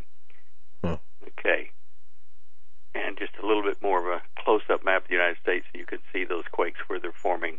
The ridges are mountains. You can see that over in Montana and Wyoming and Utah. The quakes are forming along that mountain range, which was caused by compression of that particular part of the plate. Wow. Wow, look at that. Oh yeah, I forgot to tell you. Yeah, the hunter. We just put up a, a ten book Dare to Prepare giveaway on the homepage on standeyo.com. Uh, I was going to ask you about people, that. Okay. Yeah, yeah, Yeah. yeah. A lot of people already uh, have uh, put their names in, and uh, so we're having one of those uh, several times a year type giveaways. Well, very generous and, and uh, wow, uh, folks, enter. But if if you do nothing else, dare to prepare prophetic perils, prudent places, all the books, all the all the DVD series. You can't go wrong, no matter what you pick. And uh, but dare to prepare right now is the mainstay. Um, uh, if if if your home doesn't have dare to prepare, then then you're missing out. So, wow, thank you for doing that. It's great. Stan, if we could go to number 43. The DNA of ancient Canaanites lives in modern day Lebanese. Uh, and then it goes on to say genetic analysis shows Goliath was said to be only 7 to 10 feet tall by Torah or. Uh, I'm opening the link here. I didn't catch that last one. Some other text here. An article from the Los Angeles Times. Um, pretty interesting. Uh, do you trust these studies? These uh, these type, type Well, of genetic um, analysis? we know that God directed uh, Joshua and his armies to um, his army to totally destroy uh, occupants of various villages that were Canaanites because they had the the hybrid blood from the the fallen ones, you know, that uh, had come down and bred with our women and had formed uh, chimera type uh, half man, half animal beings, uh, which of course the Egyptians have put up as some of their god images. Now, um, we um, there are two there are two groups uh, that say you know how tall Goliath was, um, and I don't know if it tells it in that article, but I, I will tell you that Goliath, d- depending upon which um, resource uh, you go to, Goliath was between seven and ten feet tall. Um, you'll see that in the link that I have there underneath those pictures of those giant skeletons that I made, um, where he talks about the the height, you know, of the, the giants, the, the Amorites, the fact that they were descended from Noah's grandson Canaan. But you know that tells me that one of Noah's sons' wives had mixed blood. Noah was pure bloodline, but one of his uh, his uh, sons and his wife had a child, a grandson named Canaan, and if he was a giant or had giant blood in him that was passed on to the, the dwellers there of Canaan, then some of the DNA uh, escaped the uh, the Great Flood, which is kind of interesting when you think about it. Remember when the Exodus happened and Moses was taking them through the desert there, and he said, "Look, I'm going to send these what ten spies up into Canaan, into the land which is now Israel and Lebanon." So going up in there and see, you know, scout it out and see what kind of people are there and you know will be survive and that kind of stuff. These guys come back carrying huge, you know, like grapefruit-sized grapes and uh, huge vegetables and uh, and uh, you know crops, and they said we're afraid to go back because although these things are big, which a lot of things are up in that territory, the people are gigantic. They're big. I mean, you know, you you fall down your face in fright if you see how big they are. Now, okay, back in those days, five foot was kind of probably an average height. People were like hobbits, you know, a little bit tiny. And a seven foot to a, a ten foot guy would definitely be impressive. I mean, if he's three quarters to twice your size, eh, one and three quarters to twice your size, you look up at him as he you know, clobbers you.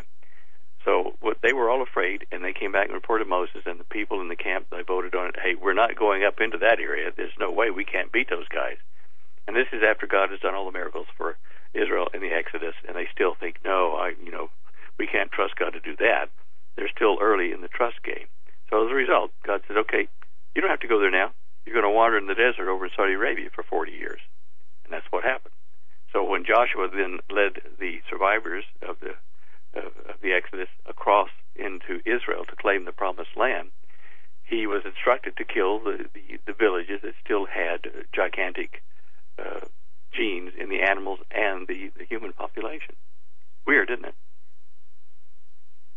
Very interesting. And I'm, I'm reading the article here and how it talks about um, a whole different number of people than they, uh, of cultures, and they go on to say that not only uh, the Lebanese, but people from uh, ancient Israel, the Phoenicians, the Moabites, all share these this comic genetic background Amorites, that they yeah. say date back to three uh, 3,550 years ago to 6,600 years ago, which is very. I, I love this kind of stuff. Uh, reading about it, I just always wonder how how accurate the science is. Um, but with yeah, DNA, I mean, the flood occurred. What uh, I think we figured somewhere around um, what's the consensus? Um, 2345 BC or somewhere around that area. And if you're talking about 3500 BC, then what they're finding, if it's an accurate date, again, that's a big if using radiometric dating that they do, because that's just flawed as all get out. Um, if that's the case, then it would mean that the giants lived before the flood uh, and about um, 1,200 years before the flood. Um, now, according to biblical text, the Garden of Eden was only 4,000 BC. And, you know, on accelerated time, young Earth theory, that means that we go down 500 years and we've got all these crossbred uh, beings uh, with uh, the descendants of uh, Adam and Eve mixing with the fallen ones in their various settlements across the planet. And I want to re- uh, reiterate this. When people talk about Atlantis, it was mentioned in the Bible and um, in uh, the Book of Jubilees, I think. Um, it, the area, how do I explain that? Um, anyway, the, the, the area is um, where all of the crossbreeding occurred with mankind there in Saudi Arabia. That's Atlantis, but it's one of 12, if not more, communities that were settled by the ones that were fallen ones. They divided up the earth between themselves.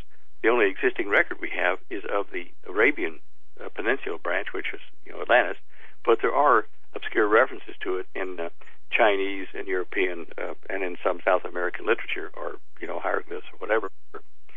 So wh- what happened? I don't know, but uh, I think their dating, as you said, could be off a bit. But it, within 500 years of Adam and Eve uh, starting to breed, there would have been a number of humans down into the uh, Saudi Peninsula, down through the Great East African Rift area. So it could have been then. So I don't know. We uh, we'll take it what they say in a kind of a grain of sand about whether it's accurate or not. Okay. Yeah, uh, definitely, definitely interesting. Uh, Yeah. Where do you want to go Look next? up at- Uh, look up at 46, the animation there. It's somebody else's animation, but it it showed something that I wanted to uh, explain.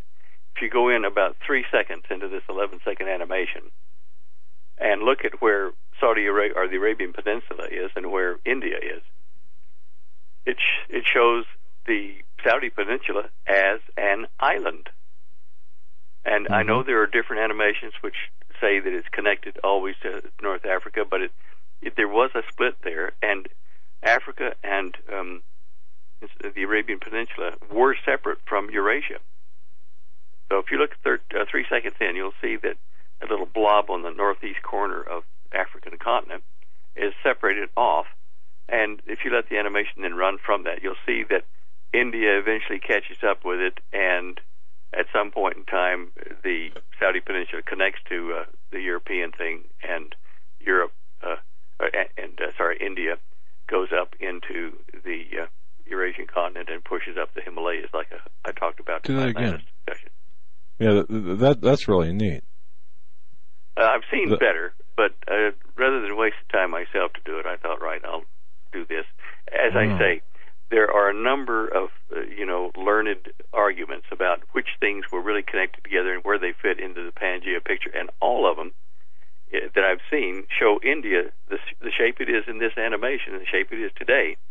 But it was much longer before the asteroid impacted on its east coast, uh, which you know I talk about in the Atlantis uh, lecture on the uh, YouTube. How, how long, uh, Stan? I know this is going to make me sound like a moron, but how long did? No how- more than no more than usual, right? How, how long did that that whole process that we're watching take?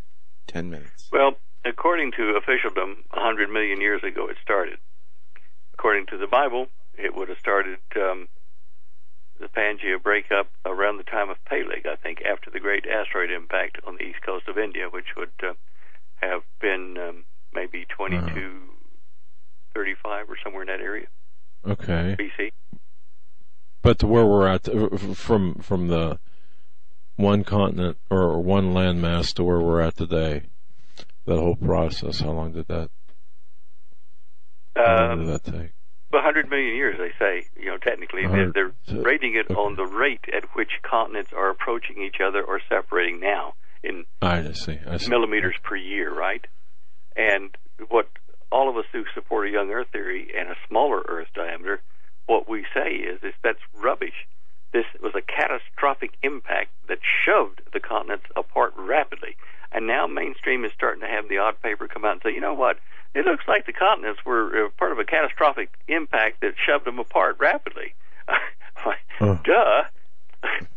anyway, Uh-huh. I I have fun with these things during the week uh, when I have a spare moment here and there. My mind wanders, and uh, I think about when the Earth was before the breakup of the landmass. There were these four great rivers that uh, ran from uh, northern Tanzania, from the Garden of Eden, down the Great East African Rift, and around uh, around India and around uh, Iran, and uh, you know up uh, toward um, the Mediterranean. Anyway, these great rivers ran between what became continents, and what they happened was that they chewed out chunks of the surface weakening them so that when the impact of the asteroid came that caused the flood, it was easy to break apart these different continents because they were already you know, cut apart on the surface by the erosion of water at high velocity.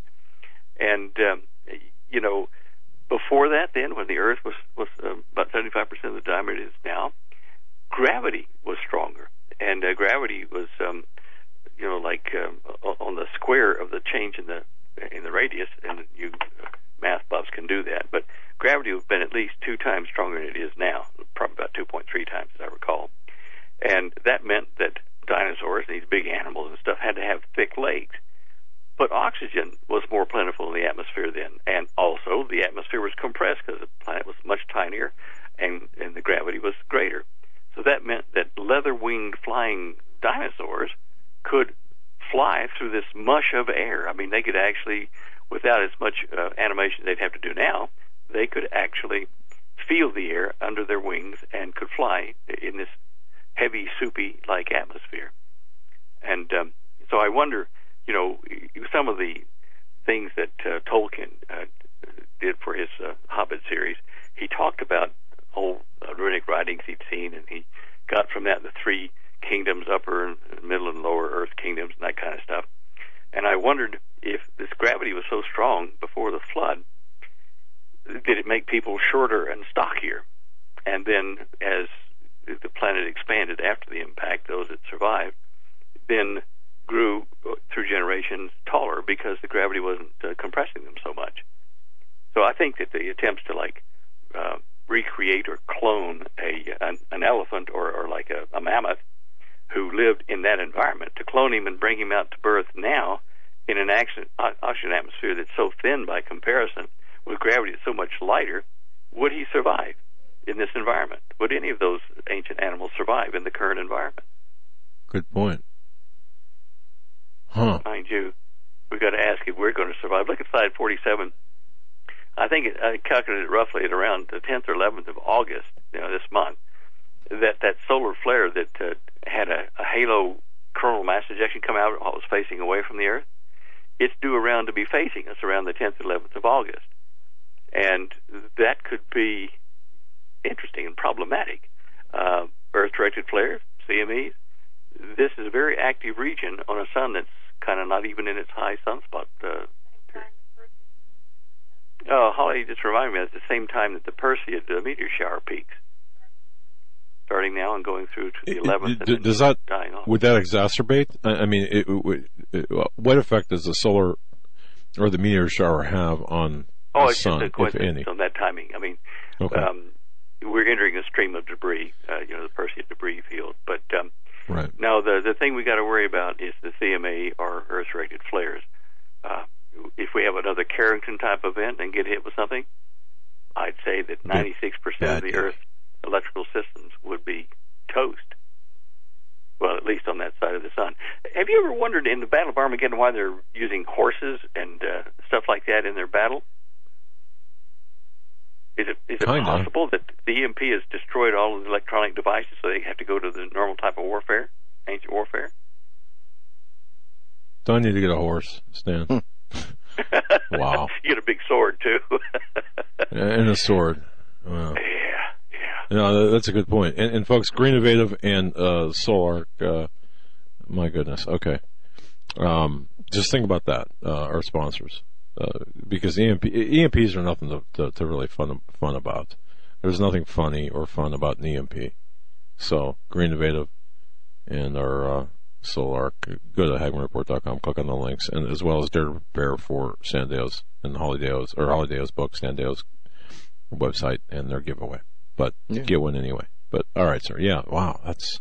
Huh. I, I, and if if you look at slide 48 quickly, that's a link to a, a seeker. I don't know what their their main thing is, uh, climate change or whatever, but uh, it's an article about how we might be able to mitigate the climate change over the next uh, oh 80 years or so um, to keep it from the climate average temperature from going over two two degrees Celsius, because that's you know fire times for the planet, something like that, drought and all kinds of stuff. And so in the middle of the article, I noticed one little paragraph which re- just leaped out at me, leapt out. It says, "The cocktail to geoengineer our own planet back to you know social or, or to uh, environmental norms that we would like. The first ingredient is one of the most prominent ideas in geoengineering. It is spraying aerosols into the stratosphere to reflect some of the sun's incoming rays back into space. Can you say chemtrail? Interesting. Interesting indeed. Hmm. Anyway. Yes, yes. And we actually saw Well- chemtrail too yesterday or the day before. It's, it's been so quiet we hadn't seen anything, and then all of a sudden there they were. Not a lot, but enough to say they. You know, it, it, it's amazing to me still today how many people say, "Oh, that's just a bunch of bunk," but um, I- They don't get out. ooh, I don't even. Exactly. You don't look up. Look up, and, and then you know if you compare the old movies, um, outdoor movies where they actually shot on, and compare it to to, to today, it's different. Wow. Yeah. All right. Yeah, it is. Look at World War II. There, there are some areas where there were contrails became like chemtrails, or the contrails lasted a long time. Over industrialized areas where they were bombing, and there was a lot of dust and stuff being thrown up into the air to form precipitants from their, you know, the the engines and the, and the props that were driving those planes. But Right. anyway, But n- it's an nothing like interesting article. guys, I Interesting think we've reached the end almost. Yes, we have. Yeah. Stan, That's thank you so much for wow for another great show, another great hour. What a And uh, you and Holly both uh, keep up the the great work, and we will talk with you next week. All right, What a guys. great God show. bless you. Thank you, Stan. Thank you, Holly. Thank you, the Deyos. God bless them. Uh, standeyo.com. Uh, Visit their website and dare to prepare. Again, that's that's the primary resource for preparations, bar none. And of course, uh, prophetic perils as well. They're great people. It's a it's a great great book. And uh, thanks, Joe, for everything. Now tomorrow I'll be on at nine. You'll be on at two. Um, and then tomorrow night, of course, our regular program at seven. All right. Until then, stay safe. God bless. Have a great night.